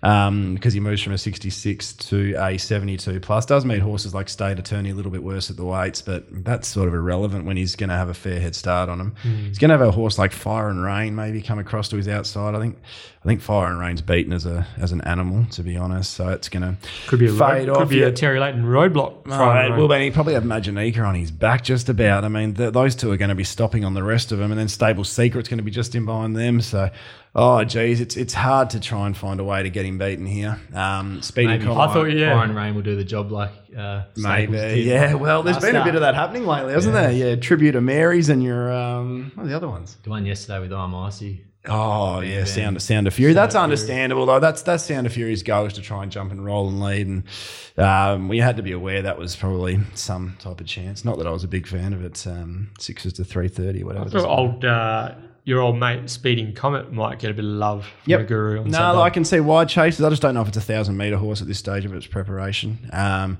but if it can chase Condor Heroes, I think it's probably the biggest danger. Um, but the only way I think I can see Condor Heroes getting beaten is one of who I think might be the best horse in this race. We think is probably the best horse in this race. Uh, Mr. Genoa, I think it's going to be better over 12, 1400.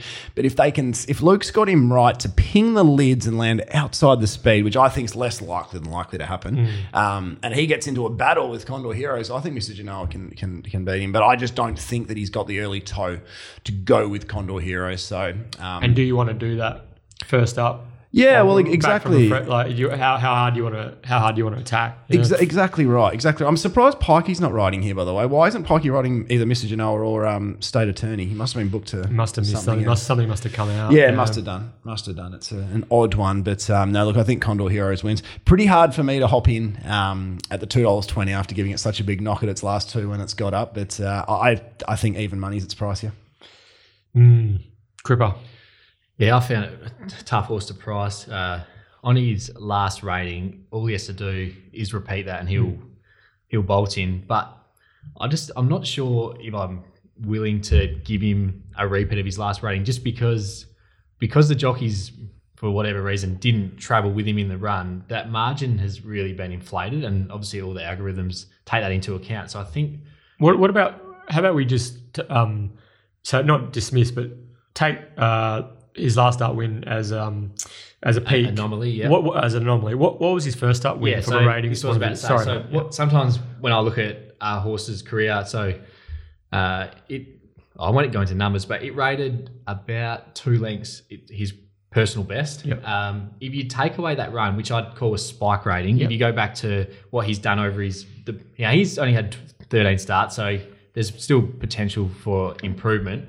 But if you take away his last start run, there's no way I could mark him anywhere near a two dollar favorite. So it's just a the million dollar question is now can he repeat that last start spike rating? And I've got queries on that just because I think the way the way the race was run, that the margin was so big, and that's why the rating is so high. So I've had to, yeah, I've definitely uh, penalised him with a couple of lengths, and um and from that I couldn't get him anywhere near sort of two dollars twenty. I think he's going up. Um, I That's very interesting.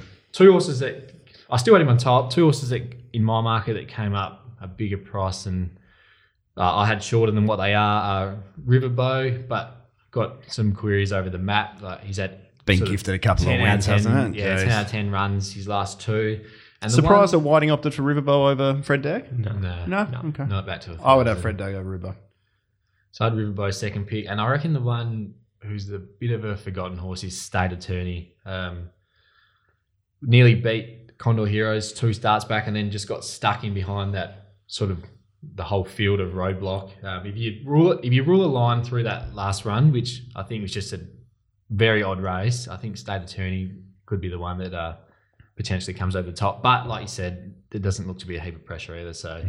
Condor Heroes will probably get his own way out in front and lead and be hard to catch, but yeah, definitely won't be playing. Yeah, nice race to uh, to stay out of, I'd suggest. But uh, Condor Heroes does look pretty well suited. Agree. Looks suited. Um, I think even if he as even if he comes back a length or two off that peak rating last start, then he should just win again. I think there's just going to be horses that are going to be creating problems for the run on brigade. Just looks completely suited. I can see why he's as short as he short as he is. I'll be watching on. For me, I think the only possible horse that's tough enough, maps well enough, and is good enough to make things remotely interesting is Speeding Comet. That's the way I see it. All right, race seven uh, over the 1400 meters. And I, uh, I tell you what, there is a bit of speed in this event, fellas. Um, I'm expecting, uh, I don't have any information. I'm just expecting to might see a few scratchings from this event just because there's so much um, top end tempo. I mean, it's not just horses that like to go forward, like Laurentino, Kelvin, Flying Raw, but you've got three out and out speedsters in Bow Count, Gates of Babylon, and Next Stop the Moon, and they've all drawn wide. Um, so I'd be expecting that one or two of them might look to pull the pin. Um, and perhaps look for a race in the coming um, the coming week or so. But we'll wait and see. We can only um, we can only bet and tip on what we have in front of us. Um, and that's what I was just telling you guys before. I'd crack the shits because I was pretty keen toll man um, last weekend, but that was the reason I was keen was because of Corporate Larrikin being in the race, and, and obviously with it and Locomotive and potentially one other came out as well, and takes all the speed out of it. So things can change, and we've got to be willing to change. Changes the shape of the race, doesn't it? It does, yeah. But even if one does come out, let's say next stop the moon, most likely to come out from barrier 16, it's drawn outside of uh, Bow County Gates of Babylon. Let's say it does come out. It, it still should be a pretty competitive and um, uh, fast run race. So we can be pretty confident uh, in going in um, with that mindset. Um, I'm pretty confident here um, that uh, a horse who has led recently, has won recently, um, won't lead here. Um, I'm pretty confident that it, will get the right run. Is Laurentino, um, obviously a horse I've had a reasonable affiliation with over the journey. Um, there was a win last campaign uh, behind, so a win. So beat home. Um, uh, Bobcat Johnny sat on, uh, sat, took the one one on that day, and I thought that was one of its uh, one of his better victories. I actually think this might be a better horse with a sit on a reasonable tempo. Um, he's drawn seven. All the other speed in this race. Um, you have Bocan 11, Gates of Babylon 12, Next Stop the Moon 16, Kelvin 10, Flying Roll 17 have all drawn wider. So I'm expecting Laurentino to cross find the top and they will all come across and Laurentino should be sitting on the back of the lead or the 1 1, basically getting the run of the race um, behind a hot tempo. 1400 metres, Joey Azzopardi. It's been the recipe for success. Without going too deep into the race, um, I'm pretty keen and I think that's, uh, that's the way I'll be going, boys. Yeah, look, you've stolen my thunder completely. Oh. It's thanks, Terry. Um, actually, I had it written down. I said, "There's, uh, I can see a bit of a pattern forming." So, Laurentino, three starts ago, led at a tempo of 13 lengths quicker than benchmark over the mile, and only Mm. Media beaten Baron. by Media Baron. Next start, dropped back to 1400. Joey on wins.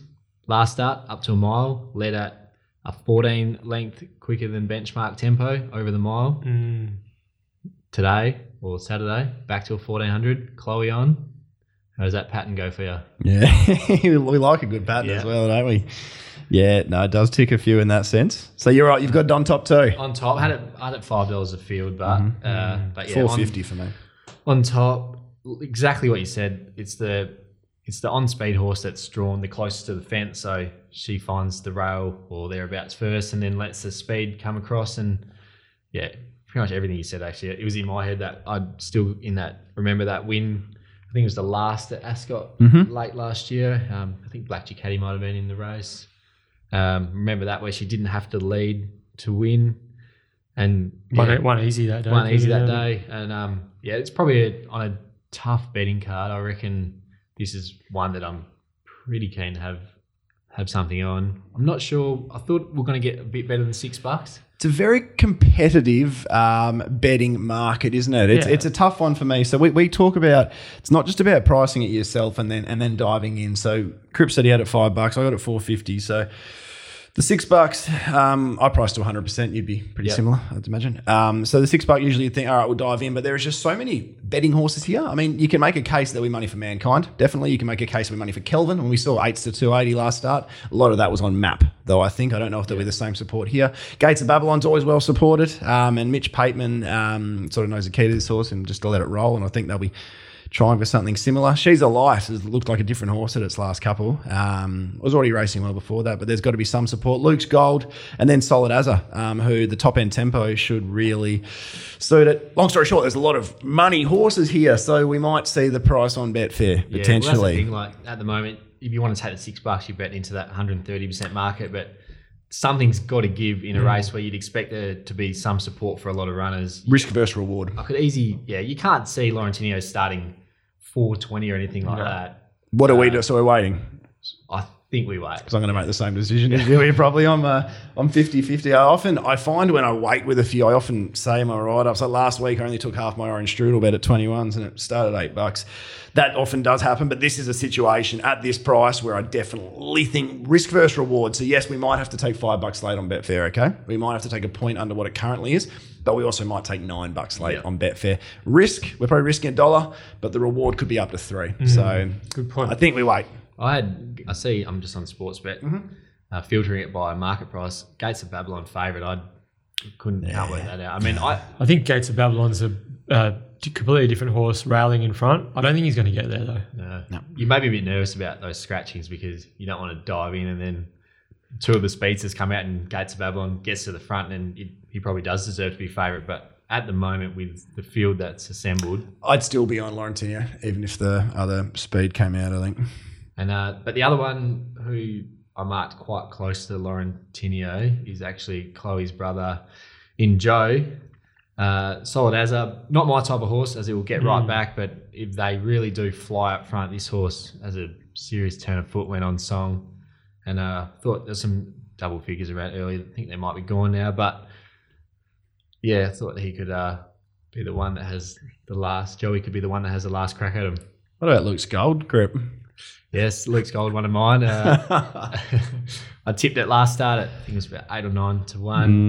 Mm. Uh, had complete faith in Chris Nichol from Barry One, and uh, Didn't let you down. he did not let me down. I actually only watched it on my iPhone, and after the race, I think I might have tweeted how good the ride was, and without realizing he actually got suspended for it because he pretty much shifted half the field out of the way. But it was a good ride though. Uh, if- as long as your yeah. uh, as long as your uh, your balance as long went as up, you're that's on, all that matters. Yeah. Gold, it's a good ride, but maybe uh, Joey Azzopardi didn't didn't agree with me, but uh, yeah, There was a, there was a careless moment, but Yes. the ride overall was, Oh, was 100%. quality. I- Yeah. I was even surprised that when he box seated from well gate one, but I thought he was going to be three back the fence, hoping he wasn't going to be four back the fence. So when he got uh, third the fence, I thought "Ooh, we might be half a chance here, and uh, it worked out all right. All right, yeah, well, it's a, it's a good race. Um, very interesting, interesting race. I'm I'm sticking with Kelvin. Uh, I got. A, I, I- think this horse is just a he's a good horse, good three year old, tough on pacer. Doesn't have to lead, can lead. Doesn't have to. Probably won't. Um, scratched at the gates when heavily backed favourite um, two weeks ago. Went back for uh, had to pass the stewards trial in order to race again, which it did so at Belmont on Monday. Um, gets on well with Jade McNaught. I think they're going to be obviously positive as always from the from the draw. It's going to be in the spot. Probably going to be similarly positioned to Laurentino, maybe perhaps on its outside. Um, I think Kelvin's going to get his get his chance. Um, yeah, I just think he's he's got a bit of quality about him. Uh, I understand exactly what you're saying with um, with Laurentino. Uh, I think Mankind's in for a good prep. Thousand to fourteen hundred is a bit of a query for me, uh, but um, did make him a horse to follow last week, so keep an eye out for him. The other horse that I'd like to mention, he's obviously probably going to need the run, but I just glanced up onto your wall, Terry, and I see uh, a picture of Tin Snip running second in the Karrakatta Plate. Ran, ran first in two year old of the year though. he sure did. He sure did. Um, yeah, award-winning two-year-old Tin Snip makes his uh, return to racing. He's been a whatever happened to on previous editions of the One-One. He is back in action for Adam Durrant uh, on Saturday. Um, yeah, I'll be I'll be um, preferring to have a look at him um, as he makes his return to racing. Obviously, a few issues there um, over the last period of time. But for me, for all the reasons you guys like Laurentino, I sort of like Kelvin as well. I think he's going to be similarly positioned. He's tough on pacer, um, got a bit of class about him. I think he can give this a shake. The only other runner I want to mention, and I'll be it'll be my Maddie. I'll, I'll drop it early, guys. Oof, look out. out early. Um, I love when a horse something in my mind significant happens to a horse and it's not mentioned in the stewards report. I think you get a little bit better price. Um, Astronomite goes really well for Lucy Warwick. We've forgotten runner here, plenty of speed on. Funny old track at the moment. Um, look, it's it's fifty to one best at the moment, forty to one with all the real betting agencies. Well, none of those are real betting agencies either, actually. Um, but look, I think it'll probably trade even longer with all the, the horses that we said will probably um, be the uh, target of some support. Could be 60, 70 to 1 type thing. Can run a race here. I'm, I'm pretty confident. Might be a run off, might prefer the mile, but um, we're going to get the price to have something little on. So Astronomite runs a race here. Yeah, guys. no, I, when I, can was see that. doing the form last night, I was I didn't want to. It's chopped out, wasn't it, at the 100? Yeah, I it didn't doesn't find say him, anything but, about um, that. Some of his runs at Belmont. Oh, um, huge. yeah, huge run. So probably a horse that will appreciate getting back to Belmont. Um, so it might be a run short, but can definitely wouldn't talk you out of having something on him at those big odds. Yeah, it's actually won two of 13 at the track, placed the further forward, which I actually was surprised by that. I thought they'd timed this campaign to get um, to get him cherry ripe for Belmont. But yeah, I don't know. While, while he probably is a runaway, um, yeah, something at the big prices, guys.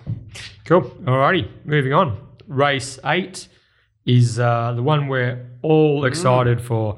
What an absolute crackerjack edition of the Group Three Roma Cup. What a race! It is a uh, a very exciting addition. Um, look, the only thing to make it any better would have been a star three year old. Let's put Lavarod in there. Dig deep. And uh, yeah, no, yeah, that one as well. And um, Rock Magic. That's all that's missing from this, isn't it? Is uh, is old Rocky? But uh, look, we can't uh, we can't ask for Vital everything. Silver as well. That would have Vital Silver, yeah, yeah, They had some transportation issues getting him. Um, That's right. Yes, getting him home. stuck in so Victoria. they, they wanted uh, to have him ready for this, but their second stringer, or maybe maybe the first stringer in Angelic Ruler, is here. But um, guys, the question is, uh, what are we both doing with Vega Magic? Give me a word, just a one word answer, and then we'll go deeper into it. Watch. Wins You got Don Top. on top. All right, you lead. All right. Well, first of all, we've just just quickly touch on. We got uh, multiple Group One winners: Black Heart Bart, Vega Magic. We got a Flemington Group One winner and and Derby winner, and just all round good horse. Gadding, um, Man Book is a star.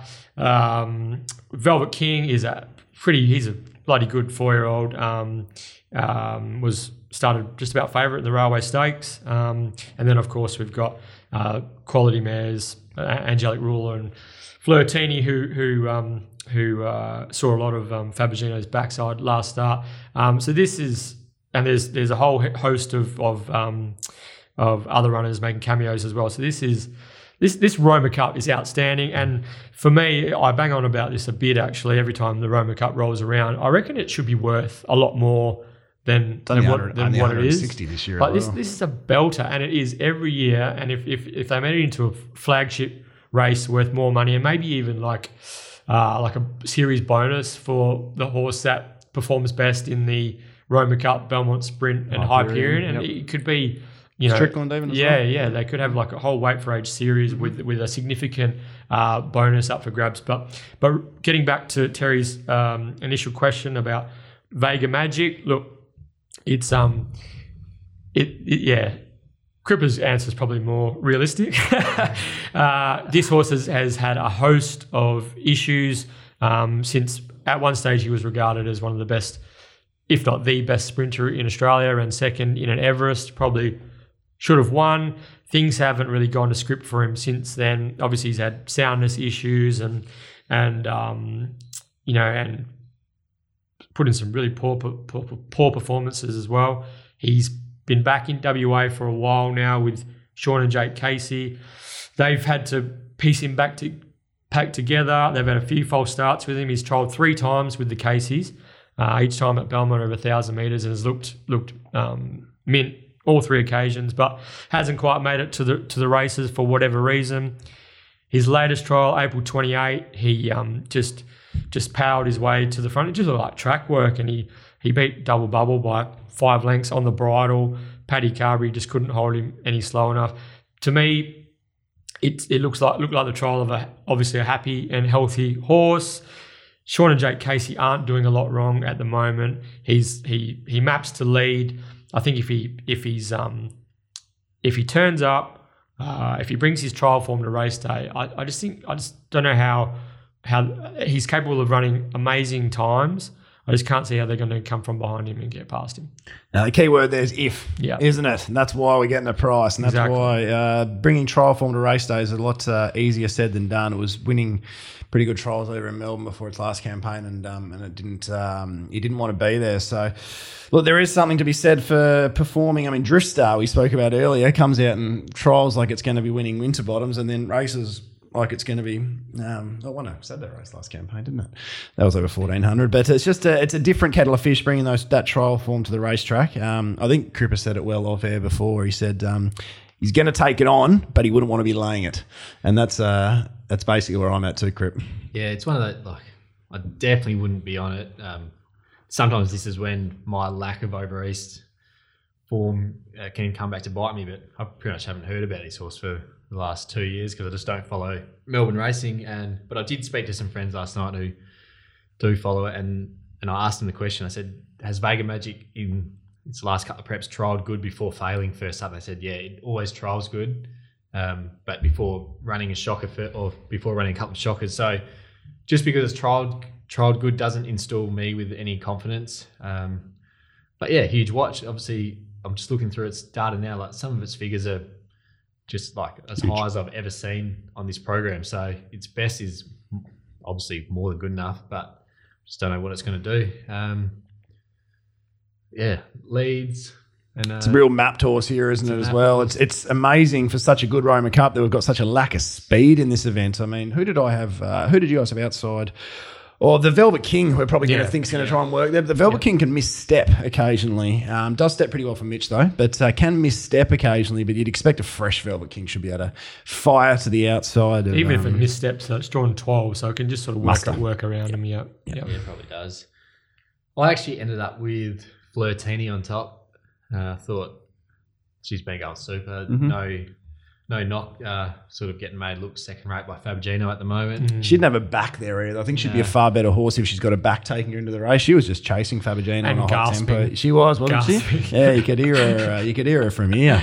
Poor girl. So yeah, I think from the good draw, she and you know they might not go as hard as well. They obviously won't go as hard as when Fleur, uh, Fabigino ran him into the ground. So she'll she'll get that sort of soft run, maybe three pairs back, one Yep. off the fence. Are you of the opinion the instructions with Flirtini will be don't necessarily feel like you have to use the gate too much. We want her to be comfortable and really unleash late.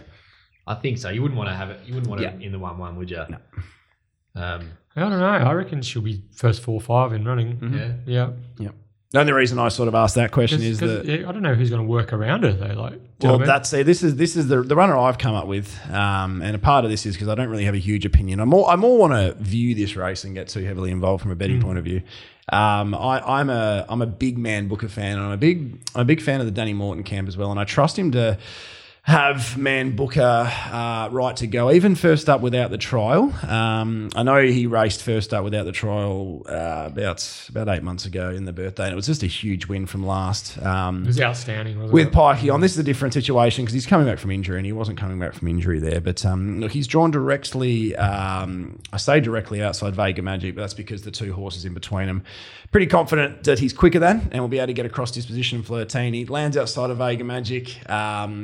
The Velvet King eventually comes across and he gets the 1 1 type thing. Even finds the back of Vega Magic potentially because you've got Perfect Jewel and Taxigano in 1 and 2. They're not going to step quickly over 1200. So I haven't got it impossible that Man Booker just about lands um, somewhere near the back of the speed, but a lot of that will depend on how happy the horse is. Um, but yeah, so I think if Flirtini then has the back of a horse like Man Booker, um, that is definitely in Flirtini's um, favour to have a, a nice back to take her into it. But um, yeah, the big question on everyone's lips is obviously can they get past uh, Vega Magic? I get the feeling if one of them get past Vega Magic, they all will. Yeah. Otherwise, she might win by about four. So hey, laying the place might be a good option hundred percent, yeah. Not laying the win, laying the place. I Yeah. think is probably you go. because she probably he probably either wins or runs last. runs last. Mm. Hundred percent. Interesting to see what the market does late. It's one that uh, look. Some people could easily say this should be two bucks. Some people will say I'll lay it at five bucks. Yeah. So I reckon it's uh, going to be interesting. And from a betting point of view, like I'm, I'm keen to have something on Man Booker, but I'm not. Um, I'm not jumping out of my skin. Not super confident. Um, a lot of that's probably a bit of a nostalgic bet on a horse. that I've Are you had some good surprised results on. that Man Booker's going into this without a trial? Like he's he's come off a broken leg, hasn't he, or something Yeah, it's similar? fracture, fracture. a fracture. rather, Yep. Like, yeah, he wouldn't- has. You Yep. wouldn't think Dig Deep would come back.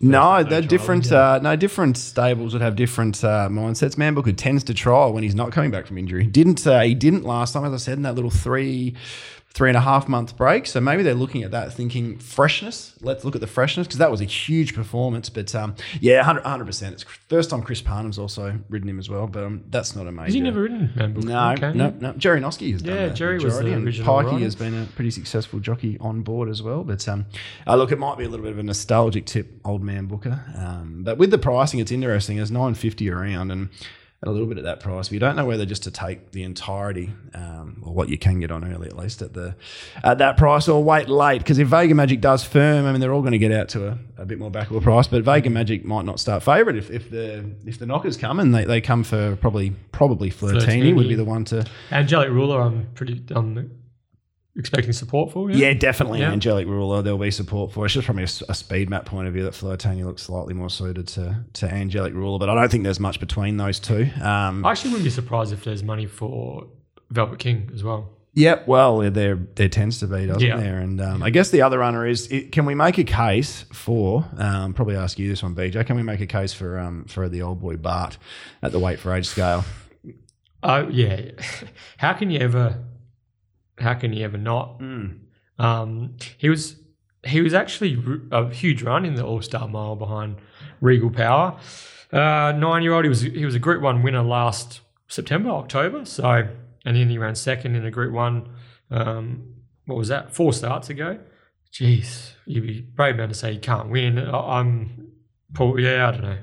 Don't know. Like. I just think that. Um, I've stumped him, haven't I? I've got him think here. that- He's, he's just think that- playing and missing everywhere. just think that the tw- the I- I'd be more more likely to to be keener on him in the 14 and the and the yeah, of course, coming up. Yeah. of course, yeah, of course, yeah. I think a- we've all sort of rambled on about on this race for about five minutes, and it, We haven't long said story thing, have we?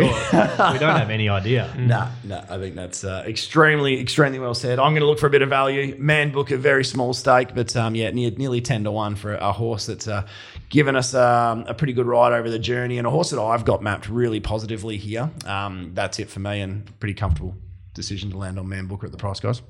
Yeah, good. I just think if, if, if Vega Magic is going to do it, he'll be doing it first up, hit and run. Um, Mm-hmm. Vega Magic, uh, Flirtini. Um, obviously, I was super keen on her knocking off Fabergina last start, which was uh, a mistake on my part. But uh, she um, she maps well and she looks the the major danger for me. Okay, so we're on three different runners Vega Magic, Flirtini, Man Booker. Yep. Between us, we should have the winner there, hopefully. Then Angelic Rule is going to walk past them all, isn't it?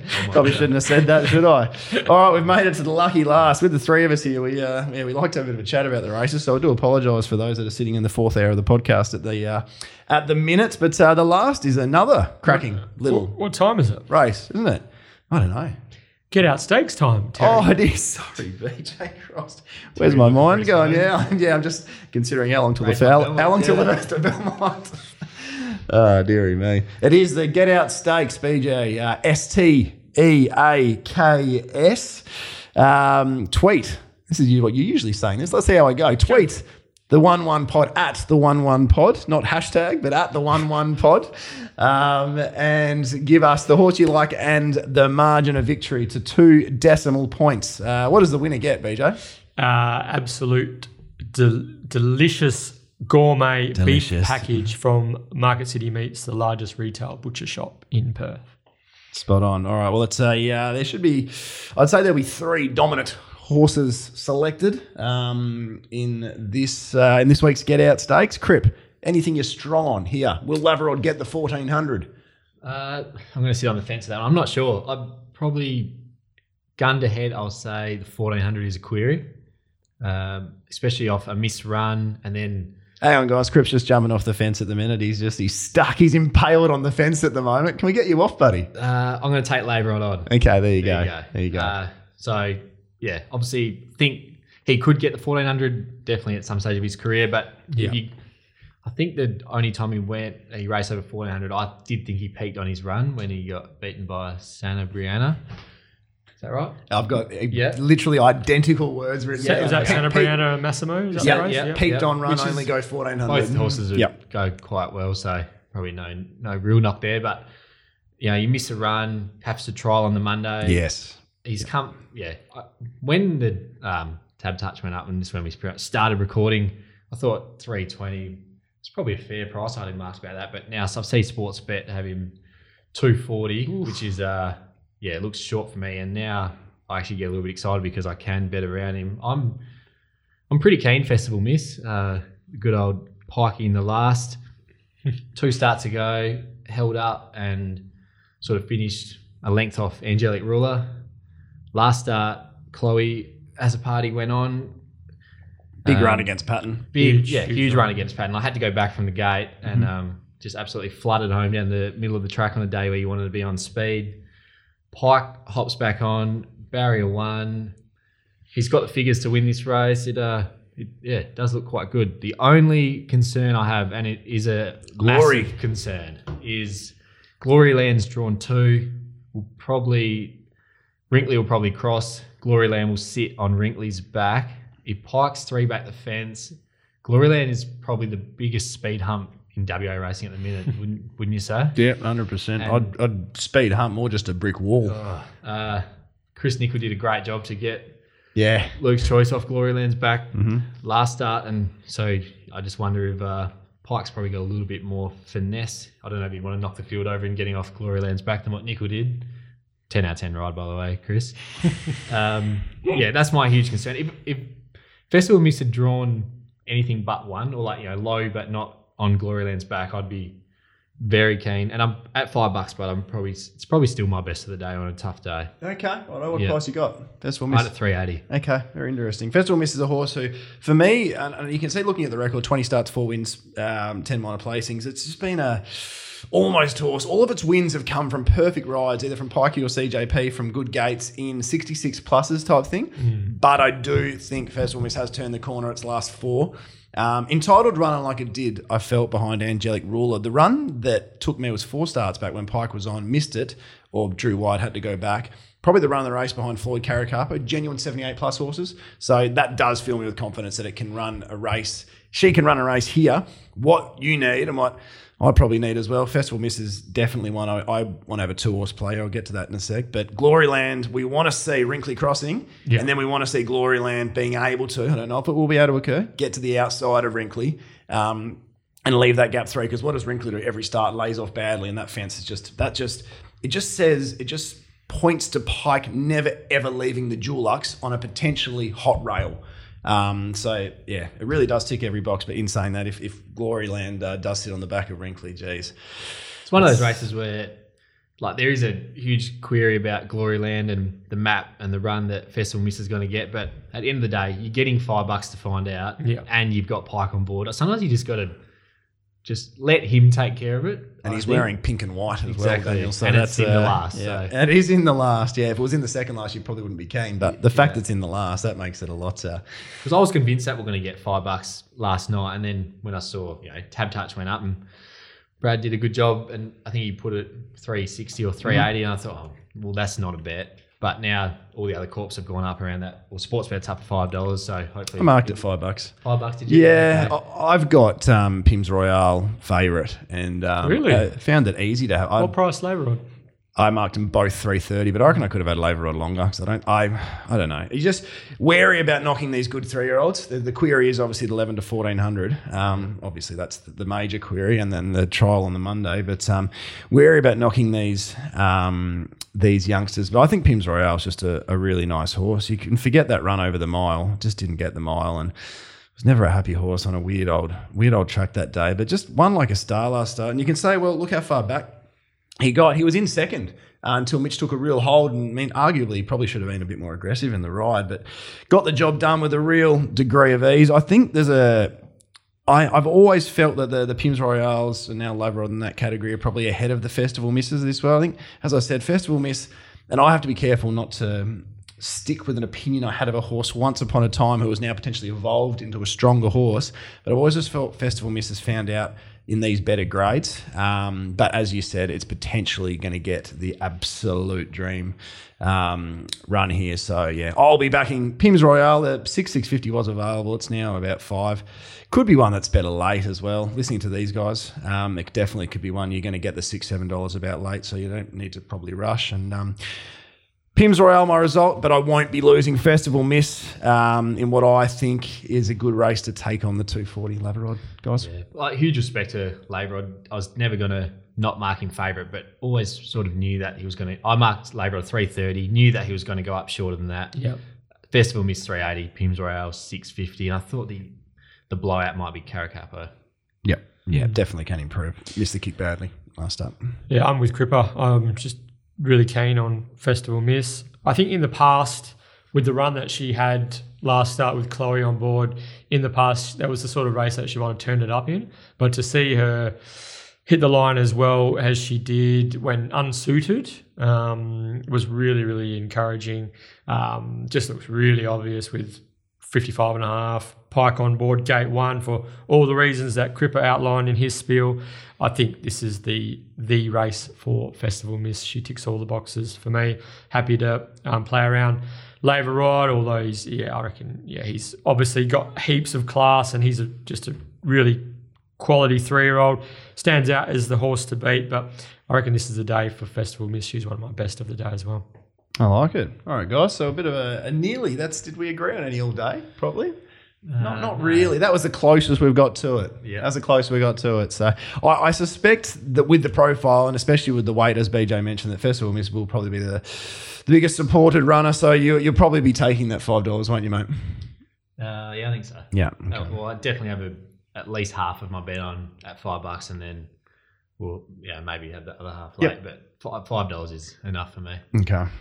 Uh, it's that time now, BJ. Well, this was I this was this just about to say that. this well. this term Mm-hmm. was coined by the one and only Daniel Cripps, the best betting proposition of the day.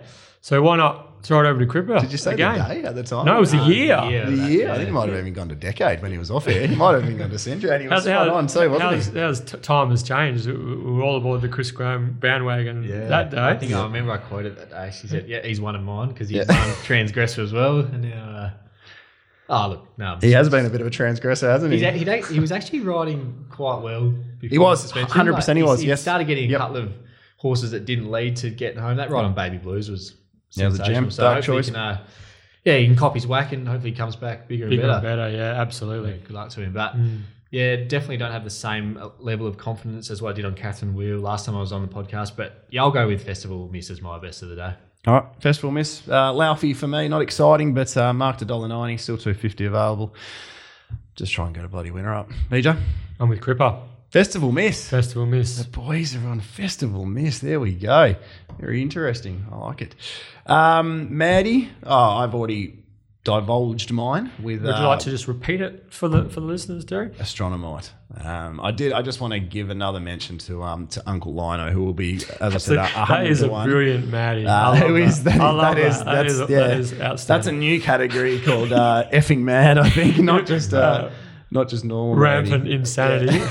Yeah, just yeah, straight jacket stuff. Um, astronomite uh, for me, guys, for the reasons already outlined. Uh, I'm going to go with. I know I've got my own rules on these Maddies. 'cause I Gloryland? Don't tip twenty to one pops, but I think so. Mine's double figures, but Cramden's my Maddie. Hey, well, hang on a second. I've got my own rules. Hang on, we're going to go to BJ. We We're gonna, this. oh, Crandon all up festival miss. I'll give you that. Okay. All right, there you go. 60 to 1. That's going to happen, yeah. I have something on. BJ, what's your Maddie for the day?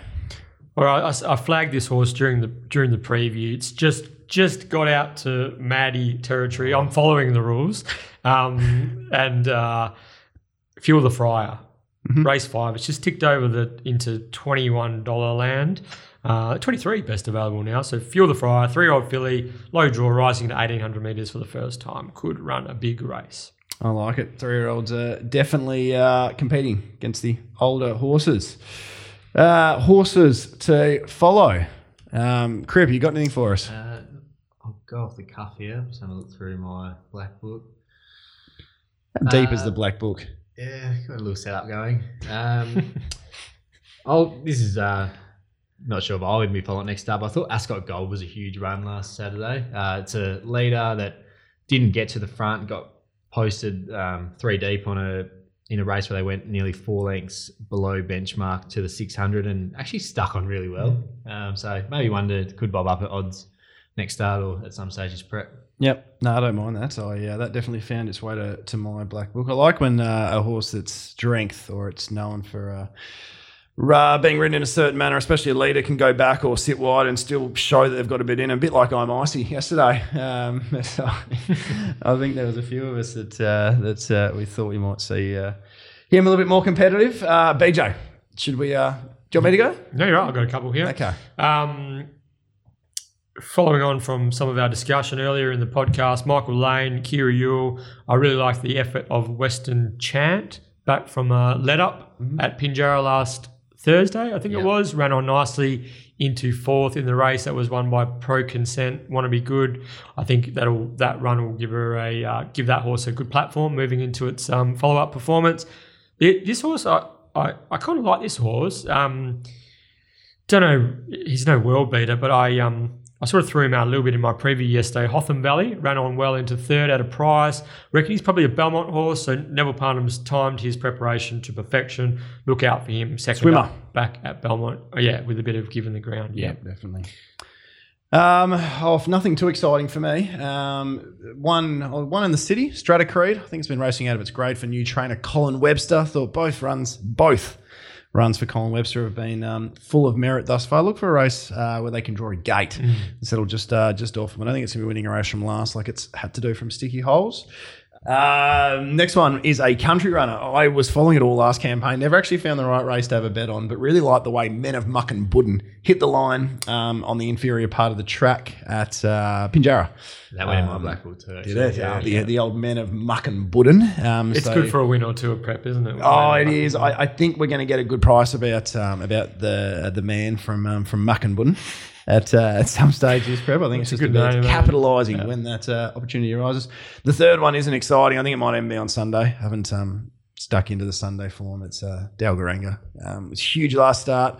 Dominant winner two back. Should be winning most races that it competes at uh, in the current grade it's in in Kalgoorlie. Won't be a fancy price that one, but um, horses flying for um, Pistol Pete Fernie.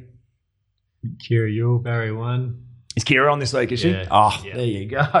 There you go, lads. Dollar eighty and above. Let's just Yeah, I think so. I haven't even seen the I think- field, so. yeah, I Ga- Gate one, job done. haven't done the race, but I didn't think on the eye there was too much to uh, be worried about, and yeah, I think you could probably take the shorts on Sunday. Yeah, pretty defensive uh, ride last start.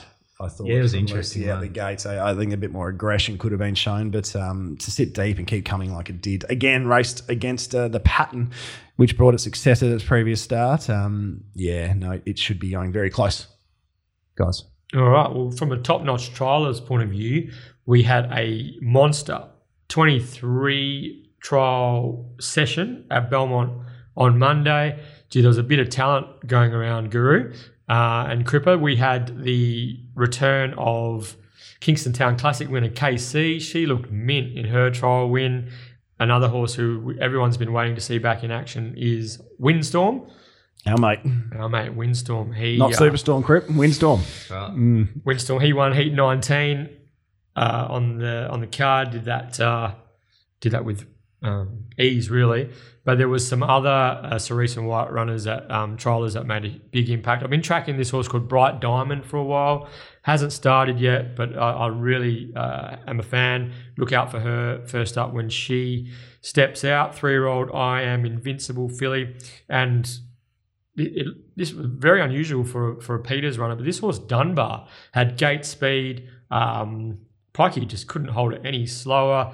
Um, won by 4.8 legs, didn't beat much at all, but um, geez, it was impressive. Um, does still does a lot wrong. Um, very raw, but it's got an engine. So the Cerise and White, they just flex their muscles at the uh, at the trials on on Monday, and um, just in time for for the uh, for the return to Belmont. The other horse that that was probably just about the standout trialer on the day. Smart three-year-old from the Neville Parnham yard called Indian Pacific. Won its first two starts at Ascot. Bang It's bang. noms for Saturday, I think. Yeah, I think it was actually. It um it sizzled in his trial win, and he looks like he's in for a good prep. But if you if you missed all the action, jump on to Chris. Check out the uh, the big the big session from Monday's Belmont Barrier Trials. There was uh, there was a lot to sift through there, and there'll be plenty of pointers moving forward. Yes, that was a fair old uh, session of trials, and uh, it's been a while since we've seen a good um, since the uh, Cerise and White have sent out some of their stronger players, the big army. So looking forward, maybe to back to Belmont, we're going to see some of those uh, pretty exciting types. I uh, forgot to mention, speaking of around. exciting types, Yes. and Cerise and White, showmanship mm, was uh, was was another I missed in my spiel. He uh, he trialled on Monday as well. okay, yeah. Now there's some um, pretty exciting times. Those are the longer Belmont straight. Certainly suits a few of those as well. I think so. Now it should be uh, should be some pretty good horse flesh uh, heading around as we move to. Uh, the leaky tin roof at uh, at Belmont Park. But uh, I think that brings us to the end of another uh, podcast. Uh, thank you, Daniel Cripps, for joining us. Just a reminder to everyone uh, to head to crippsracing.com and have a look around and uh, and sign up as well and get involved. But uh, thanks for coming on. Ah, thanks for having me again, boys. It's uh, always a pleasure and looking forward to getting back on soon. Thanks, Cripper. And don't forget to support the Mundaring Hotel, our sponsor. They've been going through a tough time at the moment with the COVID restrictions. Hopefully, they'll be eased soon. And uh, and as we mentioned earlier in the podcast, opening for 20 members of the public from next week onwards. So just a shout out to our fantastic sponsors, Terry. Very good. Well, I can hear both of these uh, boys' stomachs rumbling at the moment, and they're both just both of their faces just scream steak sandwich as soon as possible. So I better wrap this up and get cooking. But uh, good luck.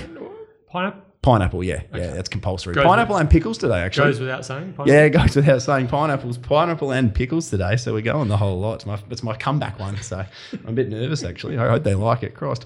Uh, good luck to everyone on the weekend. Um, I think we might have found a few winners at a difficult Ascot track, uh, at a track that I'm personally lacking a bit of confidence in at the minute. But um, I think we've deciphered the races and got to the bottom of a few of them pretty well. So let's hope we found a few winners. And um, until next week on the one one.